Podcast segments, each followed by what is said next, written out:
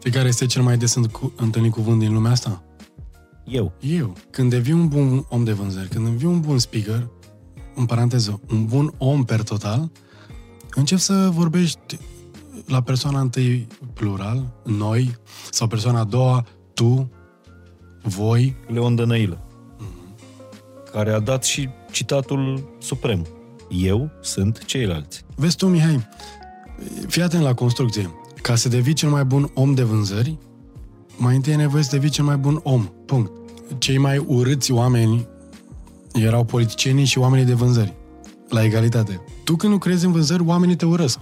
De ce? Că le tai facturi. Statistic, la nivel mondial, este cel mai des întâlnit job din lumea asta. Să lucrezi în vânzări. Că oamenilor nu le place să li se vândă, dar iubesc să cumpere. E un paradox. Dacă aș pune un singur diferențiator între arta de a vinde și arta de a nu vinde, este abilitatea de a pune întrebări. Și într-o vânzare, care poate să fie întrebarea care face diferența? Din... E, asta e o întrebare bună. Există o regulă în vânzări și în uh, arta de a convinge oamenii.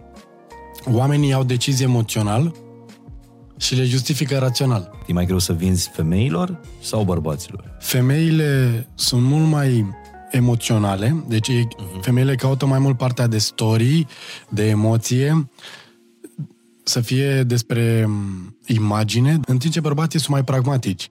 Ei... Mai ales când dau 200.000 de euro pe o mașină. poți să păcălești mulți oameni odată, dar nu poți să-i păcălești pe toți de fiecare dată. Vrei să deschizi o afacere? Începe cu finalul minte.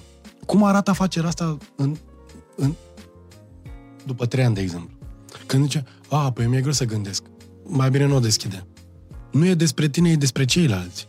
Nu e despre tine, e pentru ceilalți.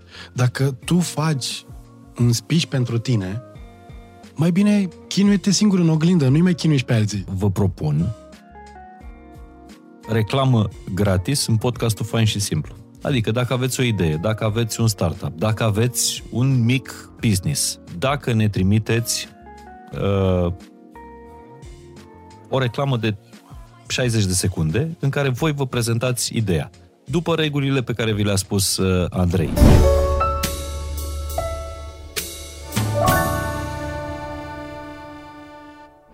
Salut, sunt Mihai Morar. Bine ați revenit la Fain și Simplu.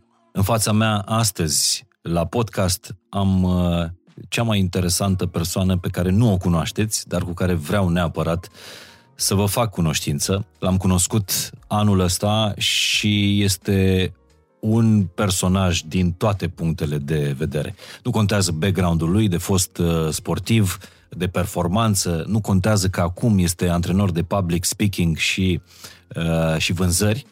Contează faptul că omul ăsta când are o audiență de câteva sute sau mii de persoane în față este absolut electrizant.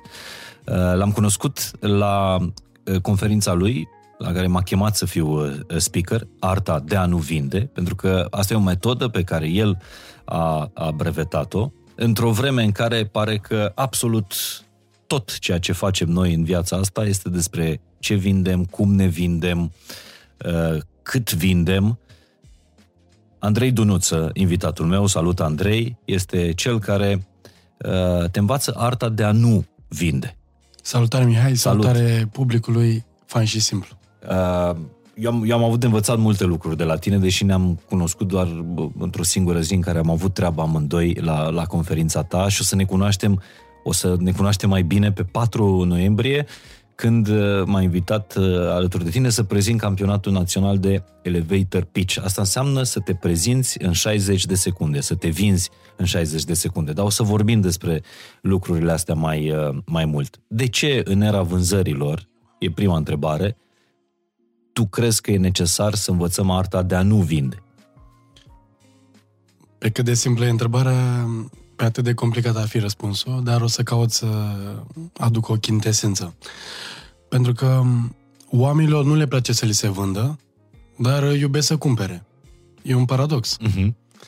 Ce, de, de fapt, ce vrea să spună ideea asta lui Jeffrey Gitomer, unul dintre mari autori în vânzări? Că ne-am câștigat libertatea de a decide. În momentul în care te gândești la oamenii de vânzări, într-un mod clasic, te gândești la Bună ziua, sunt Andrei, am și eu de vândut ceva. nu vreau. Vă rog, haideți să mai vorbim. Deci vorbim despre cumva insistență, despre manipulare, despre vrei, nu vrei, eu vreau. Uh-huh. Nu se mai poate. Pentru că social media a schimbat un pic modul în care oamenii uh, cumpără. Gândește-te că astăzi tu când te duci într-un hotel sau alegi o vacanță, nu, nu mai întrebi business-ul dacă e ok, ci te uiți la review-uri să vezi ce spun alți Mihai Morar ca tine și pe ei îi crezi. Deci e mai puțin important astăzi ce spune omul de vânzări, e mai important cum te face omul de vânzări să te simți înainte și în timpul conversației cu el. Pentru că asta îți dă mereu puterea de a alege, de a alege să cumperi, de a alege să amâni achiziția. Știu, cum ar zice francezul, easier said than done. Cum facem asta? Și atunci, de asta e important să investim într-un brand personal, pentru că astăzi există branduri mari, dar există și branduri personale pe care îți dorești să le întâlnești, de la care îți dorești să achiziționezi lucruri. Iar în timpul conversației e foarte mult despre abilitatea de a pune întrebări. Văd aici că scrie question everything. Mi-aș permite... Așa mică... scrie, da. Uh, de la primul episod al podcastului am vrut să am așa fosta pe care scrie question everything, pentru că eu cred că despre asta e și povestea acestui uh, podcast. Super. Cumva mi-aș permite o refrazare pentru oamenii de vânzări. Question is everything. Pentru că dacă aș pune un singur diferențiator între arta de a vinde și arta de a nu vinde, este abilitatea de a pune întrebări. Meseria ta de, de a pune întrebări, de a, de a fi o gazdă bună, de a, de a ține un interviu relevant, ține de abilitatea asta de a fi foarte prezent și mm-hmm. de a mhm. pune întrebarea potrivită în momentul potrivit. Doar că nu există o școală pentru asta.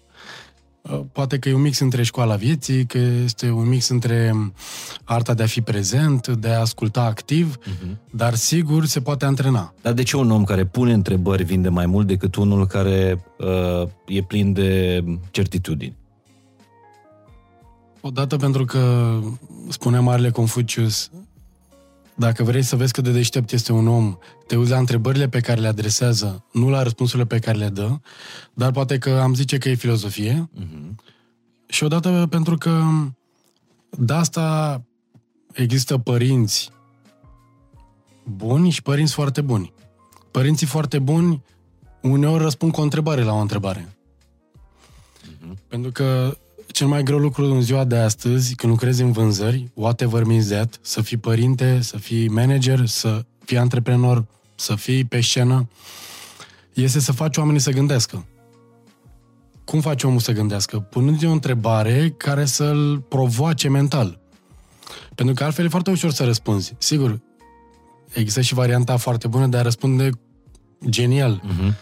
Nu se exclud. Dar se vorbește foarte puțin despre întrebarea care face diferența într-o conversație. Și într-o vânzare, care poate să fie întrebarea care face diferența? Din... E, asta e o întrebare bună. poate să fie, de exemplu, domnul Morar, ce e important pentru dumneavoastră ca părinte astăzi? Sau, domnul Morar, ce e important pentru dumneavoastră ca antreprenori astăzi? Deci, există o regulă care spune pentru a putea să convingi pe oricine să facă ceva, în paranteză, într-un mod etic, e important să afli ce e important pentru el legat de subiectul ăla. Mm-hmm. Deci asta e o întrebare cheie. Top of the top. O altă întrebare este care e cea mai mare provocare pe care o ai astăzi pe subiectul respectiv? Care este un obiectiv mare pe care ți l-ai propus anul ăsta? Să o luăm de jos. Dacă vrei să-i vinzi unui om uh, o mașină, da? da. Uh, ești uh, om de vânzări într-un, uh, într-un showroom, uh, ai văzut că domnul Morar are o, o mașină bună, dar nu și-a mai schimbat de vreo 4-5 ani, ce întrebare ar trebui să-i pui ca să-i stârnești curiozitatea și eventual să-i și vinzi nou model? Aș pleca de la cum se întâmplă în general. Uh-huh. Intră domnul Morar în showroom și pentru că aș fi foarte pasionat de ceea ce fac și de mașini, aș face cea mai mare greșeală începând să vorbesc eu primul. Bună ziua, domnul Morar, să vă spun despre noul model care are face drege. Și cred că în momentul ăsta aveți toți vânzătorii de mașini în minte care v-au prezentat toate opțiunile, revoluția pe care o duce în industria auto, modelul de față, fără măcar să te întrebe, dar cum te întreabă? Dar de ce mașină ai nevoie? Exact. Și aici ar veni răspunsul unei doamne, așa ca să glumim un pic, te cred, eu voiam doar să fie roșie. Sau să se parcheze ușor. Uh-huh. Și ca să continuăm pamfletul, el tot continuă. Da, să vă zic despre noul SP, care este absolut genial.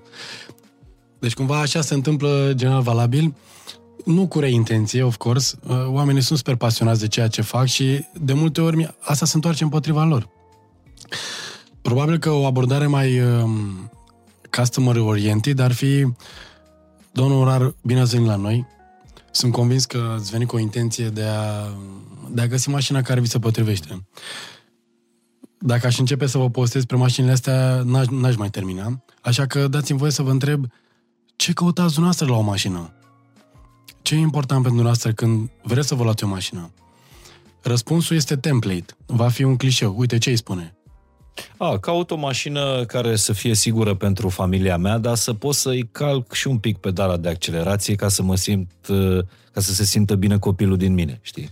Exact. Deci cumva acum, eu dacă sunt un pic uh, șahist și mă detașez de emoția momentului, deja am identificat două criterii de cumpărare. Odată siguranța familiei și doi, să hrănesc uh, copilul interior, uh-huh. ăla care vrea să... Viteza. Viteza, nu? Bun. Acum, dacă totuși uh, sunt bun, dar nu foarte bun în vânzări, aș începe să-ți prezint mașina. Să zic, a, păi fiți atent, exact asta face mașina. și o preau la mine, neștiind exact ce înseamnă mai în detaliu fiecare perspectiva ta. Uh-huh.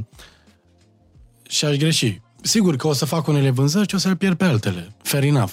Dacă vrea să maximizez rata de conversie, ar fi așa. Mi se pare, mi se pare normal, domnul Morar, să vă gândiți atât la familia dumneavoastră, cât și la dumneavoastră când nu sunteți cu familia. Normal. Să le luăm pe rând. Spuneați despre siguranța familiei. Ce înseamnă mai exact? A, deci tu continui, în loc să învizi mașina, tu continui să-mi pui întrebări. Exact. Și aici, dacă aș, dacă aș rezuma trei întrebări cheie pentru cei de acasă, ar fi template-ul ăsta. Ce e important pentru tine la, în cazul de față, la o mașină, tu răspunzi predictibil cu niște clișee, încă, în paranteză, clișee spun pentru că sunt lucruri pe care tu le spui într-un fel, altul le spune în alt fel. Dar sunt cuvinte mari. Asta e ideea, nu e ceva concret. Siguranță. Ok, întrebarea 2. Ce înseamnă mai exact pentru tine siguranță? Și aici, în paranteză, dacă vrei să înțelegi ce se întâmplă pe portativ, tu o să începi să pui mai multe detalii. Și trei, cum cum ai ajuns la siguranță și nu mi-ai spus altceva? Adică, în paranteză, de ce e siguranță și nu altceva? Ce se întâmplă aici? O să-mi spui povești și sau întâmplări cu mașini anterioare. Uh-huh. Și pe mine m-a ajutat acum deja să înțeleg mai în detaliu povestea ta emoțională legată de subiect versus prima parte care era top of the mind, într-adevăr, uh-huh. dar era o chestie din minte. Era tranzacțională, nu emoțională. Și există o regulă în vânzări și în uh, arta de a convinge oamenii. Oamenii iau decizii emoțional și le justifică rațional. Deci dacă eu vreau să vând mașina asta într-un mod etic tuturor, nu doar celor care cuplează cu stilul meu de a vorbi repede despre mașini, ar fi nevoie să aflu povestea din spatele ideii cu mașina uh-huh. și, într-adevăr, din experiența anterioară și să zic, domnul Morar, mi-a spus uh, că vă interesează siguranța familiei pentru că ați avut niște experiențe anterioare sau ați povestit despre colegi, prieteni care au trecut prin niște mm-hmm. experiențe mai puțin plăcute sau pentru că lucrați la radio și ați auzit atât de multe vești despre oameni care și-au pierdut XYZ din cauza unui accident de mașină. Ok. Sunteți ok dacă vă prezint o mașină care fix asta, pentru asta a fost construită, să să ofere siguranță celor care vor să fie stâlpul familiei și să nu fie doar o mașină cu patru roți? Și aici că sigur tu o să spui, da, o zic, ok, dar ar mai fi și altceva ce vă poate împiedica să cumpărați mașina asta. Ce am făcut acum? M-am gândit la obiecții în avans. Pentru că tu o să spui, o să spui, nu e suficient și mă apuc de, de să-ți prezint mașina abia acum pe limba și pe muzica ta sau îmi vei spune viitoare obiecții. Bine, contează și prețul acum, Andrei. Sau o să-mi spui, bine, contează și cu cât merg cu suta de oră, cât de repede prinde suta de oră. Și o să-mi dau seama care sunt top 3, top 5 criterii de selecție. Și abia atunci, ușor, ușor înțelegând, mă apuc să sprezi mașina. Uh, ați văzut că Andrei ține discursurile astea și uh, tonul ăsta uh, jos al lui și foarte relaxat, uh, l-am văzut și în, în fața câtorva sute de, de persoane care efectiv nu respirau în timp ce, uh, ce vorbeai tu, pentru că ai foarte multe exemple din piață, din stradă, din, uh, uh, din câmpul muncii. De la firul ierbii. De la firul ierbii. Și o să vedem și cum ai ajuns la experiența asta. Înainte însă vreau să te întreb, e mai greu să le vinzi din experiența ta sau din ce ai, ce ai citit, din ce ai învățat, e mai greu să vinzi femeilor sau bărbaților? Wow! Aici am vine să, să-mi aloc al cincilea amendament, dacă nu greșesc, genul ăla de ră, întrebare la care orice răspuns se întoarce împotriva ta. Păi, nu știu dacă e mai greu sau mai ușor să vinzi bărbaților sau femeilor. Pot doar să spun că femeile sunt mult mai emoționale, deci uh-huh. femeile caută mai mult partea de story, de emoție, să fie despre imagine, despre imagine și poveste, în timp ce bărbații sunt mai pragmatici.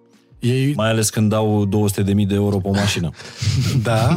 Pe de altă parte, și acolo sunt bărbați care cumpără emoțional pentru că le activează orgoliu, e imaginea lor în joc. Uh-huh. Una e să-ți cumperi o, o, o mașină de 200.000 de euro pentru că ești domnul Țiriac și e parte din colecție și că uh-huh. ai niște motive mai pragmatice în spate, versus ai muncit o viață, te consideri un super bărbat și zici, băi, asta e pentru mine, să mă simt bine când se uită femeile pe stradă. Deci acolo e dita mai ego-ul în joc și o vânzare super emoțională, fără prea multe argumente pragmatice, statut, imagine, ego, versus în prima situație în care acel uh, domn Țiriac, whatever, ține mai mult la o investiție, la o chestie mai pragmatică. Sau, răspunsul este, e mai ușor să vinzi răsp- femeilor dacă înțelegi că ele cumpără emoțional cu adevărat și este mai ușor să vinzi bărbaților când înveți să lucrezi cu Excel-uri, cu cifre, să traduci din română în română. Domnul Morar, băgați 10.000 de euro în mașina asta, dar într-un an de zile ați economisit 20.000 de euro pentru că nu mai ajungeți pe la serviciuri care X, Y, YZ. E aceeași mașină, dar o prezinți diferit în funcție de femeie sau bărbat. Încă o dată, vorbim despre linii directoare, pentru Generale. că sunt și mhm. excepții de la regulă unde bărbați care cumpără mult mai emoțional decât femeile. Și invers. E soția mea, de exemplu, care face, uh, da, cumpără mult mai rațional decât, uh, decât mine. Ok, deci tu ești... Um, Eu am o parte feminină foarte dezvoltată, așa este, mai ales când vine vorba despre Iar ea este directorul cheltuieli. financiar al familiei. Și sunt o victimă bună a vânzărilor. tu ești un foarte bun client. Sunt un foarte bun client, așa este.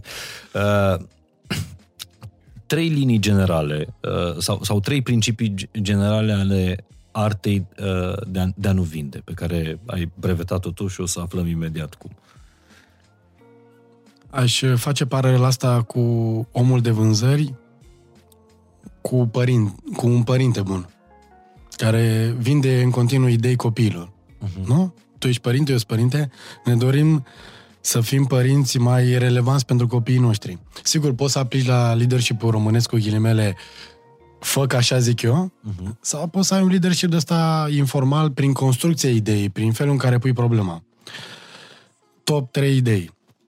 Prima, să înțelegi că nu e despre tine ideea, ci e despre celălalt. Gândește-te că motivul pentru care oamenii cumpără este diferit de motivul pentru care tu vrei să cumpere. Corect. Tu vrei să faci profit. Exact. Definitiv. Tu vrei să ajuți copilul să se îmbrace uh, cu geaca asta pentru că e frig afară, uh-huh. dar pe el nu interesează asta. Și atunci întrebarea spune, cum aș putea să mă gândesc mai mult la cum îi explic lui Ionuț treaba asta, sau Ioanei, copilul meu, bine, în cazul meu, Mara, și ăsta este primul principiu ca să dai seama că ești un om bun de vânzări. Nu că îți găsești argumentele potrivite pentru tine, ci pentru celălalt de a-l determina într-un mod etic să zică da pe limba și pe patul lui, cum ar zice Smiley. Uh-huh. Ceea ce e un foarte mare antrenament în spate. Pentru că primul instinct este să te gândești la tine. Absolut. Of course. So, nu e despre tine, e despre ceilalți. Doi, e nevoie de, un, de o armonie între partea stânga a creierului, adică partea rațională, partea pragmatică, mm-hmm. și partea dreaptă a creierului, partea creativă, partea de artist. De ce? Pentru că ne aducem aminte de legea zero. Oamenii iau decizii emoțional și le justifică rațional, dar totuși toți le justifică rațional și toți iau decizie emoțional. Diferența o face procentul. Sau, când tu nu ești de față, sau copilul nu e de față, el e important să aibă un motiv pentru care a zis el da, dincolo de emoția momentului. Uh-huh. Și acum o să fac o paranteză aici, pentru că ai dat exemplu cu mașina la început și o să, dacă ești de acord să zic un fel de glumă în vânzări despre... Uh... N-am lucrat niciodată în vânzări, dar cu alte cuvinte, asta fac în fiecare zi. Te rog te duci să-ți iei mașina, oamenii sunt foarte antrenați, îți pun întrebări și într-un final cumperi mașina. Te întorci acasă, te întreabă soția. Ia zi, Mihai, ce ai făcut? Păi, am luat mașina, cât am... Ce am stabilit, doamnă? Și cât ai dat? Păi am dat 15.000. Păi ai zis 10.000. Două secunde. Se întoarce Mihai la showroom, băieții îl văd și se întreabă, îi zici tu, îi zic eu? Hai mă că îi zic eu. Și, domnul Morar, să știți că nu avem politică de returnare a banilor, la care tu zici, ă, băieți, stați liniștiți, nu am venit să dau mașina apoi, ci să mai mi explicați încă o dată de ce am cumpărat-o. e, da, cumva, cam așa se întâmplă. Cu, cumva, ca să un om bun de vânzări înțelege că la un moment dat trece emoția achiziției și îi lasă celuilalt, fie copil, om din echipă sau client uh-huh. for real, și niște argumente factuale în care să, la care se gândească, da mă, dar uite, îmi recuperez ăștia 5.000 de euro pe care am zis că îi dau un plus, din faptul că nu merg de trei ori la showroom pe an, la service, uh-huh. whatever. Deci al doilea, a doua bună practică este să avem un mix echilibrat între emoții, adică povești, emoție, studii de caz, plus partea rațională, adică cifre, studii, uh, statistici, lucruri care îl ajută pe om să înțeleagă cum își recuperează investiția. Adică bag 10.000 de euro în loc de 5.000 cât voiam, uh-huh. dar mi-aduce cel puțin 10.000 și un euro. Și când sunt eu singur și mă mai întreb de ce fi luat mașina asta, imediat îmi vine demonstrația omului de vânzări, care cumva a fost într-o prevenție mai degrabă. Adică el, el fiind antrenat, știe că la un moment dat, după o săptămână, o lună, dispare emoția. Dar rămâne fapta. Rămân Corect. chestiile factuale. Și tu îl vrei client și peste 3-4 ani când își va schimba din nou mașina. Exact. Și atunci cumva asta ne aduce cu punct, uh, la punctul 3 și anume să fii un trusted advisor, cum spune americanul, nu a salesperson. Adică, adică să, să fii un sfătuitor, nu o persoană de vânzări, exact. nu un exact. vânzător. Ce înseamnă concret asta? Să ai curajul să spui, domnul Moran, îmi dau seama că nu vi se potrivește mașina asta în momentul ăsta. Sau că nu merită să băgați mai mulți bani legat de ce vă doriți. Și eu sunt primul care vă spune asta. Și ce se întâmplă aici, Mihai? Tu să o revelație. Da, dar într-un mod în care să fie etic. Adică eu chiar cred treaba aia. Că există momente când unui anumit prospect, client, nu îi se potrivește ce îi vinzi tu. Și dacă ești fair play cu tine în primul rând, o să câștigi mai mulți Mihai Morar sau pe el uh-huh. mai târziu, pentru că bunul simț a ajuns să fie o chestie pe care, din păcate, o apreciem foarte mult, ea nefiind atât de des întâlnită. Știi că spunea Cervantes că zâmbetul și bunul simț sunt niște monezi care circulă în întreaga lume. Eu aș zice că bunul simț e al șaselea simț pe care ar fi bine să-l antrenăm în vânzări. Pe lângă cele cinci N-ai zice așa, când, când te gândești la un om de, de vânzări, n-ai zice că bunul simț ar trebui să facă parte din uh, pachetul lui de, uh, așa de este, profesionist. din păcate. Din păcate. Mă uitam pe un studiu în Statele Unite ale Americii și nu cred că e departe de ce se întâmplă la noi. Cei mai urâți oameni erau politicienii și oamenii de vânzări, la egalitate. Deci îți dai seama ce brand personal are omul de vânzări? De asta am rezonat cu ideea lui Jeffrey Gitomer și am și cartea lui aici. Cum se numește cartea? 21 de legi uh, în vânzări. Uh-huh. 21,5. 21,5. Da. L-am întâlnit zile trecute la Berlin.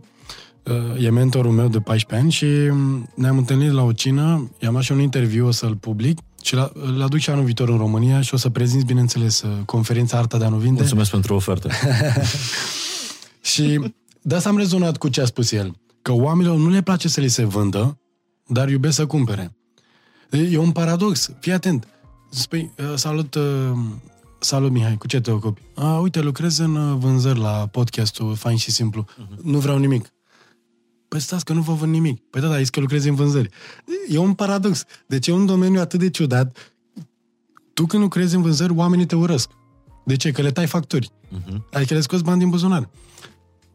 Dar totuși, e un, știi că dacă stai să te gândești statistic, la nivel mondial, este cel mai des întâlnit job din lumea asta. Să lucrezi în vânzări. Corect. Pentru că dacă n-ar fi vânzări, multe corporații n-ar exista, multe business-uri.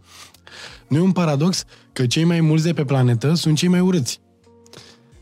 Dar pe cumva are parte. sens. Cumva are sens pentru că ne merităm soarta din școala veche de vânzări în care am fost foarte insistenți, foarte dar foarte... ce s-a schimbat din școala veche în, în școala nouă?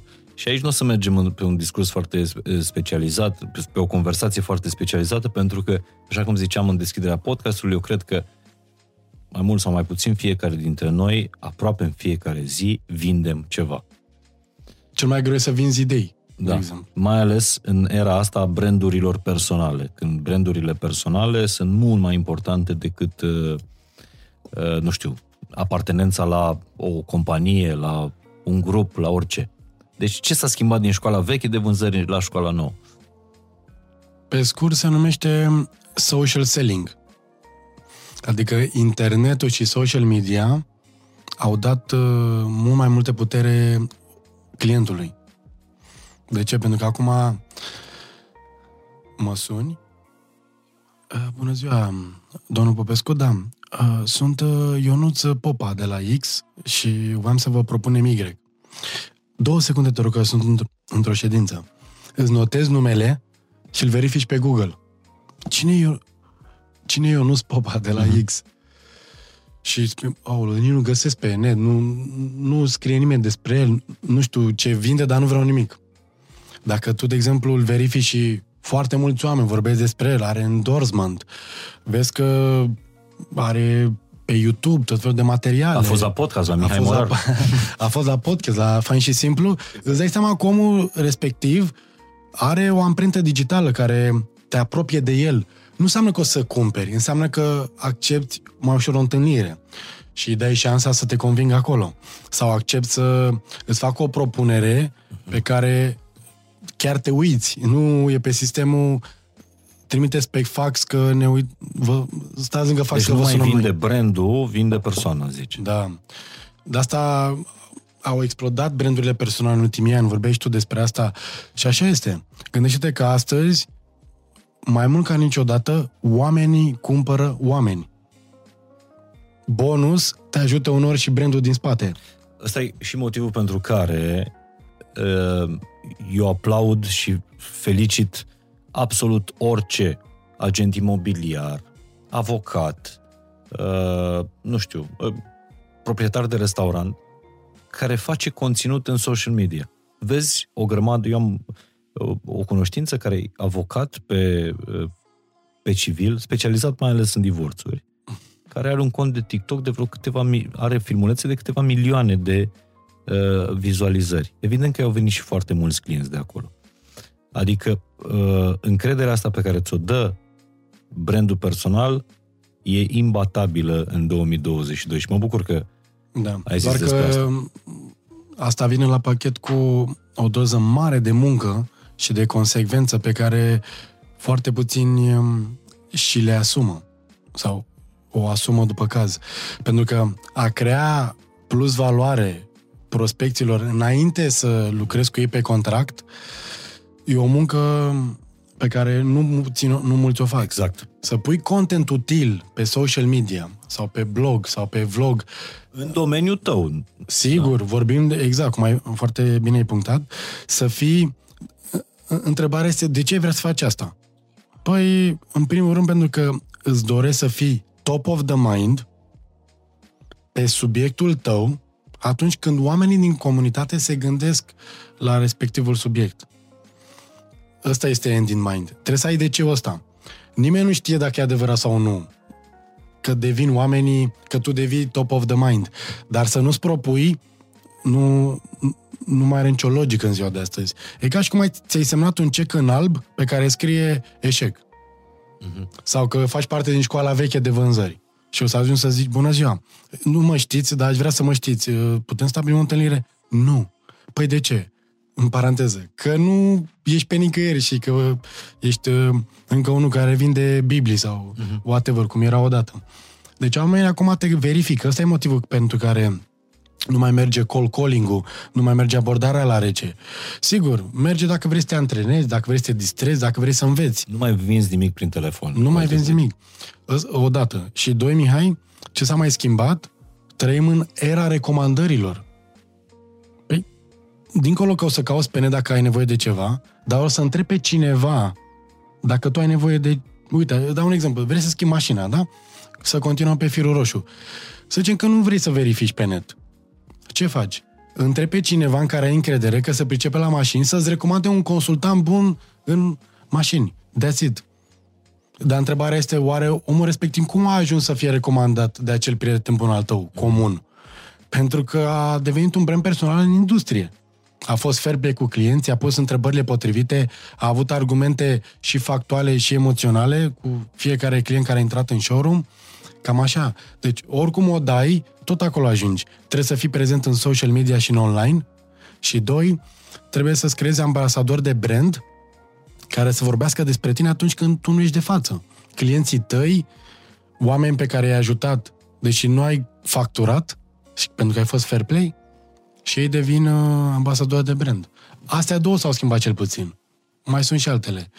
Trei, aș zice, vorbit un public, de exemplu. Astăzi s-a democratizat succesul. Dai drumul la telefonul ăla, dai drumul la un live și dacă ești un om care are curaj, doi, content și trei, vorbește și bine, antrenat pentru ceilalți, traduce din română în română ce se întâmplă în domeniul lor, un singur live, un singur video se poate să schimbe istoria oricărui business. Pentru că oamenii vor zice, hei, am văzut live-ul tău, am primit un share de nu știu care, mă interesează ce spui, vreau mai multe detalii. Și aici vorbim despre una dintre cele mai mari frici ale oamenilor de pe planetă. Cred că e după frica de moarte, în topul fricilor, uh, frica de a vorbi în public, care mulți o asociază cu frica de moarte. Da. Dar o să revenim asupra, tu, tu ești antrenor de, de public speaking, uh, Uh, și, și o să vorbim și despre asta. Eu chiar cred că absolut orice om poate să își învingă această frică și să fie un bun vormitor în, uh, în public. Sunt de acord cu tine. Uh, este o, există o axiomă în public speaking care spune ești vorbitor în public în fiecare zi. Doar că um, treaba asta pleacă din școală. Gândește-te.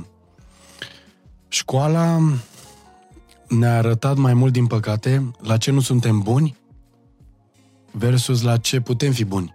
Uh-huh.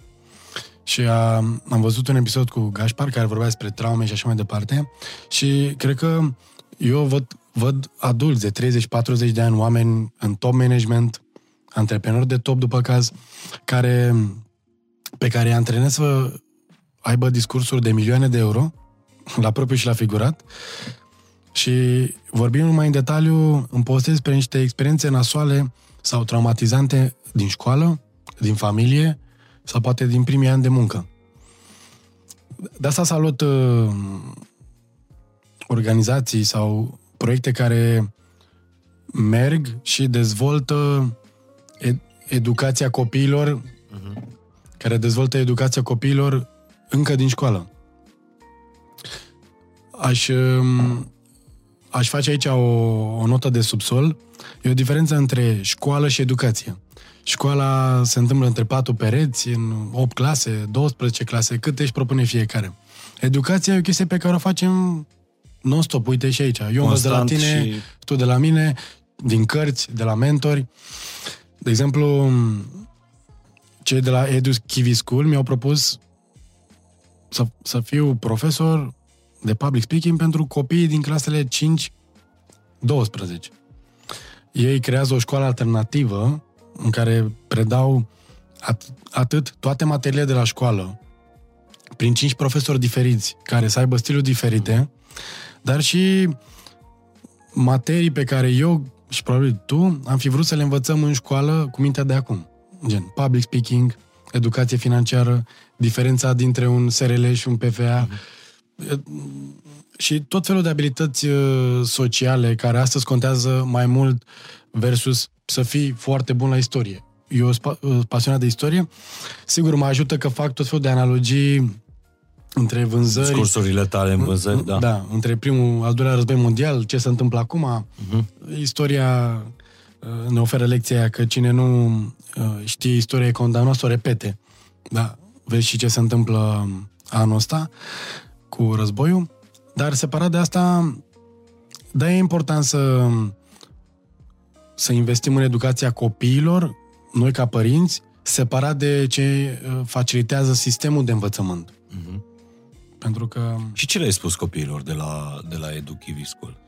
Păi ce le spun și copiilor care lucrez în public speaking. Uh, separat de Edu Kiwi School, pentru că eu am și o echipă de antrenori uh-huh. cu mhm. care săptămânal în București, în fiecare weekend, pe bază de abonament, copiii vin să se joace vorbind în public. Ce fain. Le spun ce le spun pe de-o parte și adulților, că noi copiii, și tu ai dovedit mai devreme prin ce ai spus, noi adulții rămânem copii toată viața. Singurul lucru care se schimbă este prețul jucăriilor. În exemplu Absolut. de mai devreme, pentru tine jucăria era o mașină. Copiii sunt foarte buni în a învăța orice prin joacă și foarte rapid. O să-ți dau un exemplu. La conferința Arta de a nu vinde unde ne-am întâlnit, ai văzut oameni de 30-40 de ani. Îmi este de 10 ori mai greu să implementez orice idee de public speaking și sau de vânzări cu un adult versus cu un copil. Orice idee de public speaking pe care o postez copiilor, care au 7, 8, 10 ani, nu durează un minut până când uh, e implementată. Ei nu au obiecții, nu spun că, da, dar eu am mai făcut și la mine a fost mm. altfel. Eu când vorbesc la mine în corporație, eu când uh, mai făceam prezentări, nu pierdem timpul. Copiii imediat zic, a, ce tare, vreau să fac și eu. Ia să vedem, cum facem? Cum stăm pe scenă? Cum um, avem o deschidere bună? Cum facem o structură, o legătură între idei? De exemplu, întreb copiii la orice discurs, ei vorbind despre Lego, jocuri, Fortnite, în fine, uh-huh. cred am auzit de Fortnite, de celebru joc, de la copii. Uh, de exemplu, cum le explic copiilor că cel mai important lucru într-o prezentare este mesajul pe care vrei să-l transmiți. Cum și podcastul Fain și Simplu transmite mesaje. Ca, uh-huh. That's it. Restul e content la kilogram. Dar oamenii rezonează cu un mesaj dintr-un episod, dintr-un podcast. Și uh, le zic, um, hai să vedem, care e morala poveștii? Că, crede-mă, știu să extragă maxim și constant relevant față de adulți. Față de adulți, pe care îi întreb, și ce vrei să spui cu speech ăsta? Ce? Păi că noi avem cea mai tare companie. Dar nu interesează pe nimeni. Pe nu interesează pe nimeni de compania ta.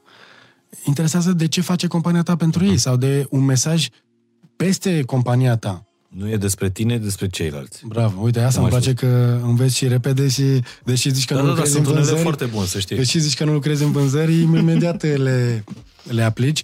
Da, uh, în timp ce copiii încă nu sunt virusați de noi suntem, noi avem, noi facem, produsul nostru este. Și caută să traducă mereu de ce Lego e important pentru alt copil. Că, bine, îi și pun întrebări să înțeleagă structura și uh-huh. răspunde la cele întrebări făcând un speech bun. Dar, de exemplu, și eu am învățat asta de hardware. Primul meu curs cu copiii, acum 5-6 ani. Ia că sunt curios. E, fii atent aici, lecție de viață și de vânzări. După prima oră, cu copiii, eram efectiv Stors. stors ca să zic în română. Ca aș fi în engleză altfel. Adică ești șoasei. Mă, momentan nu. Mă consumasem foarte mult. Mhm. Cred că de 10 ori mai mult decât te consumi într-o oră cu adulții.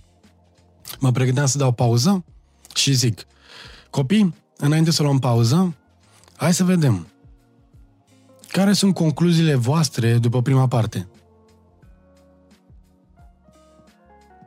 Pauză. După 40 de secunde, încă pauză. Începusem cu m, bătrânismele astea. Nu mai sunt copiii ce erau odată, domnule. Nu mai vor să învețe. Tabletele le-au ocupat mintea, whatever. Mai aveam două secunde cât să zic um, hai să luăm pauză și vorbim după. Și din spate așa Rareș avea șapte ani, ca să punem într-un context, copiii aveau șase-șapte ani toți. Ridică două degete, zic, în sfârșit salvează cineva penibilul ăsta de moment și zice, nu vă spărați. Și zic, ia zi Rareș, ce sunt concluziile? Mihai, crede-mă, aia a fost lecția zero despre, uh, pentru mine Corect. despre oricât de multe știi despre vânzări și public speaking. Regula 0-0 este să înveți să vorbești pe limba clientului. Absolut. Mi-am făcut o morală în cap în două secunde, de a durat câteva ore în mintea mea. Și zic, băi, ai încălcat prima regulă în public speaking, în vânzări, n-ai vorbit pe limba copilor, whatever. Eu obișnuit cu, cu, cu adulții, de seama că am spus concluzii. Și refrazez și zic, păi haideți să vedem ce, ce am învățat astăzi. Ei răsuflă ușurat și spun toți la unison, aia, pe așa știm să-ți răspundem. Și mi-au răspuns. Crede-mă, în momentul ăla m-am simțit uh, că am stat în banca, în prima bancă, la propriul meu curs despre de vânzări și am zis, ok, uh, let's be humble, mereu avem lucruri de învățat și mereu întoarce-te la origine, adică um, sunt câteva legi, asta le-am discutat și noi acum, până acum mai sunt câteva, dar când le înțelegi pe astea, nu trebuie să ai, să ai capul calculator, știi? Trebuie doar să te întorci mereu la alea 3-5 principii care sunt de bază. Hai că simt că ne-am, uh, ne-am dezborțit. uh, uh, Acum, ca și copiii, știi, uh, vorbește foarte frumos nenea asta pe care l-a chemat uh, Mihai Morar la Fain și Simplu, dar punem o întrebare de copii. Iertați-ne, în ce calitate vorbește domnul ăsta și cine este Andrei Dunuță? Uh, și, și aici aș vrea să dăm puțin, uh, puțin background. Uh, cum ai ajuns tu din sportiv de performanță, antrenor de public speaking și, și vânzări și ce te califică pentru asta? Corect. E o întrebare pe care orice client și-o pune. În cazul de față, oamenii care urmăresc acest podcast. Experiența mea de vânzări a început la 13 ani, paradoxal, când eram um, sportiv de performanță. Am făcut uh, fotbal la Dinamo, când Dinamo era brandul numărul 1 în România, în anii 2000. Atunci uh, eram numărul 1 în echipă, eram goalgetter, adică dădeam cel mai multe goluri. La juniori. La junior, of course. Și m-am accidentat. Șase luni, am avut o fisură la genunchi, o lună a stat uh, în gips și încă 5-6 luni să mă recuperez fizic. M-am recuperat fizic, dar mental se pare că niciodată. Ai rămas în urmă. Da, n-am mai avut încredere în mine, n-am mai avut curaj să ies în față, să bag piciorul la minge, cum se spune uh-huh. în sport, uh, ca înainte. Deși fizic mă recuperasem teoretic, practic nu mai eram același om. Atunci am început să citesc despre psihologie, despre încrederea în sine, despre... A fost prima mea carte care mi-a schimbat viața, al lui Dale Carnegie, Secretele succesului, uh, o carte despre cum, cum devii influent și îți faci prieteni. Și tu ai citit asta la 13-14 Da, ani? la 13 ani. Și de atunci am descoperit o lume întreagă despre care m-a pasionat. A început să mă pasioneze mintea umană. De ce ne pierdem încrederea? De ce unii spunem da și alții spunem nu în diverse contexte? Deci cumva am zis cu ghilimele că atunci a început experiența de vânzări pentru că am început să mă îndrăgostesc de a, a înțelege cum funcționează mintea umană și aici asigur că Paul Olteanu a vorbit mai multe la, la podcast și a făcut o treabă extraordinară. Uh, La 19 ani m-am lăsat de fotbal, adică deja erau aproape 13 ani, o viață de copil, mi imaginam viața mea doar uh, făcând asta. Nu era Nu eram precum uh, spaniolii, dacă nu mă înșel, care au ars corăbile. Uh-huh. Adică nu m-am gândit că sunt all-in, că nu sunt all-in. All-in era la fotbal, nu vedeam altceva. Și totuși am fost un elev care mereu a avut, uh, uh, a luat primul întâi la școală. Învățam foarte rapid. Mintea mea, eram pasionat de șah și cumva totul era foarte structurat. Vedeam totul foarte clar. Și acum a rămas așa, că fac terapie prin șah și că sună ciudat, dar mă întâlnesc săptămâna cu un antrenor ca să mă stimuleze mental prin șah. Dar nu-mi doresc să fac performanță din asta, ci doar fac terapie, I don't know. That's it. Și nu Ștefan și Cătălin care e problema noastră, că noi la 13 ani citeam legendele Olimpului, nu Del Carnegie, uh, secretele succesului și nici la șah nu prea ne-au dus ai noștri. Așa. Ideea e că la 19 m-am lăsat de fotbal, am avut o... Îți dai seama, am, am renunțat la o viață, efectiv, și a trebuit să o de la început. Fără backup. Fără backup. Eram uh, student în anul întâi la marketing la ASE. Mi-am dat seama că am intrat și acolo pentru că îmi plăcea mintea umană. Era marketing practic era cel mai aproape de ce studiasem eu cu uh-huh. ghilimele um, în timpul liber. Și am decis să, să, să monetizez totuși pe ce am învățat în sport. Și am devenit practic, acum cu mintea de adult, am devenit antrenorul de care aveam eu nevoie la 13 ani. Adică să învăț să am curaj din nou, să ies în față, să spun ce gândesc într-un mod relevant pentru ceilalți, uh-huh. să am încredere în mine înainte de a avea încredere în alții. Și am început să lucrez în vânzări directe, uh, în banking, și am devenit uh, numărul unu în România, în primul an, atât la nivel de consultant, și după aia la 20 de ani Asta cu echipele an, de vânzări. În primul an de facultate. Da, eram student la ASE, la marketing și m-am și angajat... Și dai produse bancare da, persoanelor carduri, fizice? credite, da, în plină criză bancară, în 2009. Wow! Îți dai seama, nu prea știam eu cu crize, cu lucruri de genul ăsta, vindeam din entuziasm, efectiv.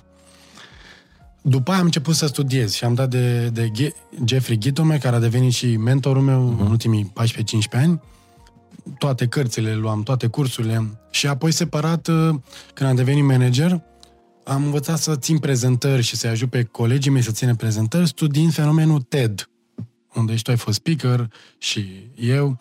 Și cumva, Vorbești de conferințele TED? Da, TEDx. în 2009-2010 am început să studiez, autodidact, să învăț și m-am uitat la cei mai buni. TED. Și vorbesc cu oamenii pe acolo. Da, și pentru că aveam background-ul de șah, reușeam să traduc zeci sute de discursuri cu bune practici și greșeli. Uh-huh. De ce, ce aveau discursurile din top 10 TED de ajungeau să, să fie acolo? Și ce au? Păi, în primul rând, cum spune și TED, au idei care merită împărtășite, că ăsta este sloganul uh-huh. TED.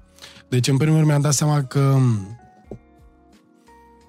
un discurs bun despre businessul tău este bun dacă pleacă de la o idee care e deasupra businessului tău, deci nu despre de businessul bun vorbitor tău. ai fi, Trebuie să încep cu finalul minte, adică ce cumpără clientul? O idee, un mesaj. După aia în subsidiar zice, ok, vreau și eu parfumul ăsta, mașina asta. Dar ce l-a trigăruit? O idee care e dincolo de mașină. Uh-huh. Siguranță, de exemplu, că e important să ai grijă de familia ta, poate. Da? Și dacă eu construiesc discursul despre siguranță, undeva în subsidiar o să-mi rămână idei să zic, știți că noi în businessul nostru de mașini, asta am pus. Uh-huh. Cumva asta a zis Simon Sinek, da, e în top 4 discursuri uh, worldwide cele mai vizualizate, a zis Start with why. Începe cu de ce. Începe cu de ce. Oamenii cumpără motivul pentru care faci ceea ce faci, nu doar ceea ce faci. Și acum mă gândesc, băi, oamenii, eu știu asta, Mihai, oamenii nu vor să oamenii nu vor să vină la traininguri de vânzări sau de public speaking, eu știu asta. Nimeni nu vrea asta. Și totuși, de ce e full la tine?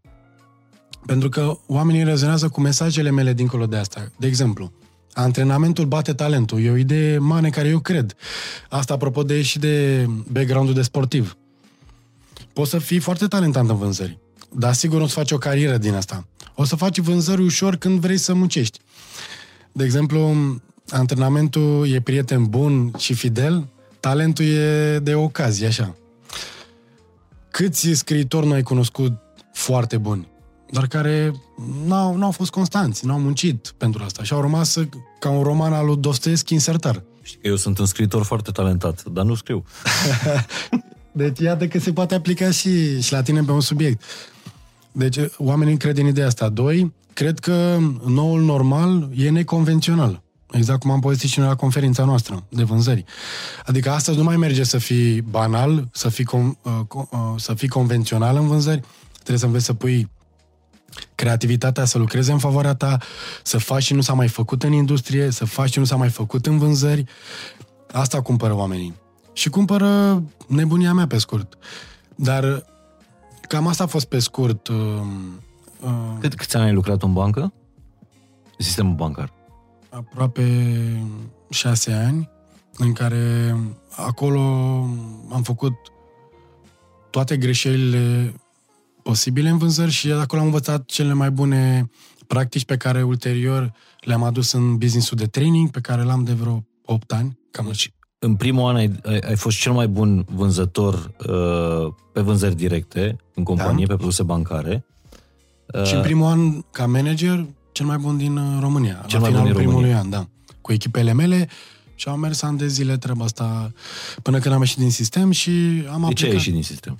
Pentru că vezi, puteam să, să, să merg pe verticală și să devin director și alte lucruri în banking, în vânzări sau în alte industrii, dar mi-am dat seama în timp ce îmi antrenam echipele ca manager, că unul dintre succesele mele a fost că eram și antrenorul echipei. Și oamenii spuneau, bă, știi să ne explici de ce, cum și ce să spunem în diverse contexte. Deci, cu alte cuvinte, acum nu sunt uh, psihoterapeut. Știi de ce te-ai accidentat tu la fotbal? Ca să ajung să fac ceea ce fac acum. Pentru că rolul tău, rostul tău nu era să fii jucător. Rostul tău era să fii antrenor. Corect. Uh, ai pus punctul pe ei. De-aia am zis că eu, eu și când eram în vestiar și am avut antrenori importanți, inclusiv uh, l-am avut pe Mihai Teja, care acum e antrenor în Liga 1. Da Uh, ne simpatizam reciproc pentru că era un tip foarte, este un tip, e un antrenor foarte deștept, a studiat uh-huh. uh, în, în, în țări străine și discuțiile erau foarte calitative, uh-huh. adică e un, un antrenor foarte deștept și m-a inspirat. Uh, eu, eu, eu eram un vestiar jucător, dar mereu mă uitam ce face antrenorul ce speech ne ține la pauză. Eram și virusa cu ghilimele de filmele cu Al Pacino, filmele sportive, Any Given Sunday, unde a ținut unul dintre cel mai tari speech din istoria filmelor și mă ceam, păi, când mă fac mare, eu vreau să țin și eu speech de-astea. și, de fapt, da, ai spus bine. Eu mi-am dorit să fiu antrenor în viața asta. Nu știam că la fotbal sau în public speaking sau în vânzări, dar asta e misiunea mea. Să-i ajut pe alții să treacă peste momente grele pe care eu le-am avut la 13 ani și n-am știut cum să fac asta. Dar care, e, care este cea mai mare greșeală sau câteva greșeli pe care le-ai făcut tu atâta vreme cât ai fost în arenă, în vânzări, până să devii antrenor de vânzători? Păi, în primul rând, cea mai mare greșeală în domeniul nostru este că cântăm după ureche. Adică, cu ghilimele, majoritatea suntem lăutari la început și după aia devenim uh, muzicieni sau artiști. Da, dar lăutarii sunt, uh, sunt geniali și tu în vânzări, mi se pare că ești nativ vânzător. Da, dar asta e o falsă impresie, pentru că lăutarii pot să cânte și fără portativ, să știe notele. Și paradoxal unii o fac mai bine decât... Absolut. Dar nu despre asta e vorba, că nu, nu sunt punem autentici. etichete. Da, sunt autentici. Nu punem etichete dacă e bine sau rău. Vorbim despre faptul că pentru a avea o carieră în vânzări e important să înveți portativul, să studiezi, să pui întrebări bune, să prezinți bine, să știi să rezolvi obiecții relevant pentru domnul Popescu. Să dozezi emoționalul și raționalul. Bravo. Deci că înveți toate ideile importante da, foarte da, da. rapid. Fur, fur foarte bine, să știi. Și uite, asta e o altă idee, că e o meserie unde chiar cu ghilimele de rigoare, ghilimele academice, se fură de la best of the best. Adică nu poți să faci vânzări doar nativ. Ajungi până la un nivel. Dar cum se spune, ce te duce la un nivel, te oprești și să treci la următorul. Deci dacă vinzi nativ, bine, asta te duce până la un punct, whatever. Peste ăla nu te mai duce uh, abilitatea nativă de a fi bun, ci structura, studiu, trainingul, mentoratul. That's it. Și acum să ne întoarcem la, la greșelile tale pe care le-ai Asta făcut a fost în prima. vânzărilor. A fost, a fost prima, că am vândut din entuziasm. Deci, credem, era pe stemă, bună ziua, domnul Mihai Morar, uh, despre un card de cumpărături, nu, vă interes, nu mă interesează. Asta credeți dumneavoastră, să vă zic. Deci vorbeam până când uh, ziceai, da. Aveam și niște replici că mă antrenam și eram spre carismatic. Deci tu aveai doar papagalul, practic. Da, dacă vrei să Cum se vorbim spune. așa cum se spune în uh, popor, păi eram bun pe papagal și eram carismatic, vindeam doamnelor foarte mult ca să ne Ești, ești în înțelegem. continuare. Da, apropo ce ai zis mai devreme, era mai ușor să vorbesc doamnelor, că mă simpatizau mai rapid. Cu domnii trebuia să vorbesc mai factual și uh-huh. eram la început, îți dai seama, la 19 ani, n-aveam niciun cardio, dar pe cum să vorbesc foarte științific despre carduri. Am, după aia, când am, am câștigat primii bani, am început să-mi iau și eu câte un card de credit, să înțeleg cum e cu adevărat să-l folosești ca și uh, din perspectivă de client. Deci poți să vinzi în viața asta, că practic la 19 ani tu vindeai ceva ce nu era în lifestyle-ul tău, erai un Eram un puști. student, adică... Erai un puști. Tu poți să vinzi ceva chiar dacă nu ți se potrivește ție, dacă nu vinzi din, uh, din suflet. Nu, e o întrebare. Da. Adică, bă, nu mă pasionează Mie chiar uh, industria, dar Da, mie, mie îmi plăcea să vorbesc cu oamenii. Și uite, o să, o să dau o idee pentru toți oamenii care ne ascultă. Știu că te ascultă oameni foarte faini care sunt antreprenori sau poate își doresc să fie antreprenori, unii dintre ei. O, o regulă pe care n-aș încălca niciodată ar fi să nu promovezi niciodată un lucru pe care nu-l iubești, pe care tu personal nu-l iubești și pe care nu l-ai promova familiei tale. aha, Ăsta este un criteriu care te ajută să ajungi repede în top în industria respectivă. Pentru că oamenii își dau seama când faci o vânzare pentru target, pentru comision, pentru chirie, să-ți plătești chiria, sau pentru că tu ești parte din povestea respectivă. dar tu ai făcut asta. Da, eu, eu vorbeam despre carduri pentru că îmi plăcea povestea să vorbesc cu oamenii despre ei, despre... Și mi-a plăcut că l-am înțeles repede. Chiar că nu-l aveam în buzunar, că nu-mi permitea... Eu voiam să-mi fac unul, dar nu-mi permitea legea, cu ghilimele. Adică nu aveam venituri în primele luni ca să fac un card de cumpărături. Când am avut primele 3-6 luni bune cu venituri, mi-a făcut uh, City, mi-a dat un card de credit. Și am început să-l folosesc și să am și povești din experiența mea de client, nu doar ale clienților mei. Deci asta, asta a fost o altă greșeală, că, care nu s-a întors chiar împotriva mea, dar puteam să vând mai mult dacă aș fi promovat un produs care era din povestea mea de viață. Dar noroc că repede mi l-am integrat. Dar asta o, rec- o recomand tuturor din prima secundă. Făți un business, promovează un business, un produs sau un serviciu pe care îl iubești, pe care l-ai recomandat familiei tale. Altfel, e, e doar business, cum spune românul, cu ghilimele. Adică doar facturezi. Și m, dacă, dacă faci o vânzare pentru comision, dacă vinzi pentru comision, sigur, vinzi odată. Dacă vinzi pentru o relație, câștigi o avere.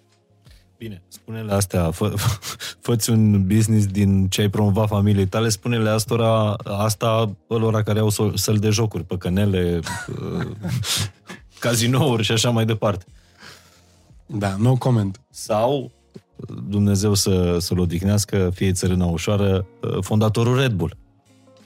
Da, am citit zilele trecute. Da. Uh, Bun, acum să ne întoarcem la, la greșeli, dacă mai ai ceva de adăugat uh, vis-a-vis de Să- greșelile care te-au ajutat pe tine să ajungi Au mai fost două pe care, pf, big time. Eu, eu am fost la multe cursuri de vânzări, am citit multe cărți, sigur, fiind în domeniu, e obligatoriu, dar vă îți spun două lecții pe care le-am învățat de la clienți.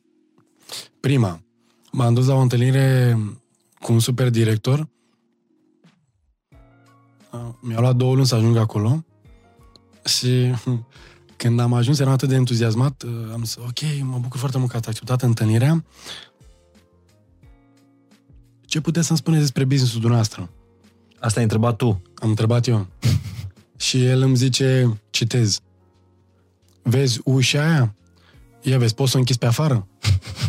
și eu n-am înțeles prima oară ce a zis și ca să nu par idiot, am întrebat uh, la ce vă referiți. și mi-a zis, uh, da, da, da, vezi ușa aia, vezi dacă poți să o închizi pe afară.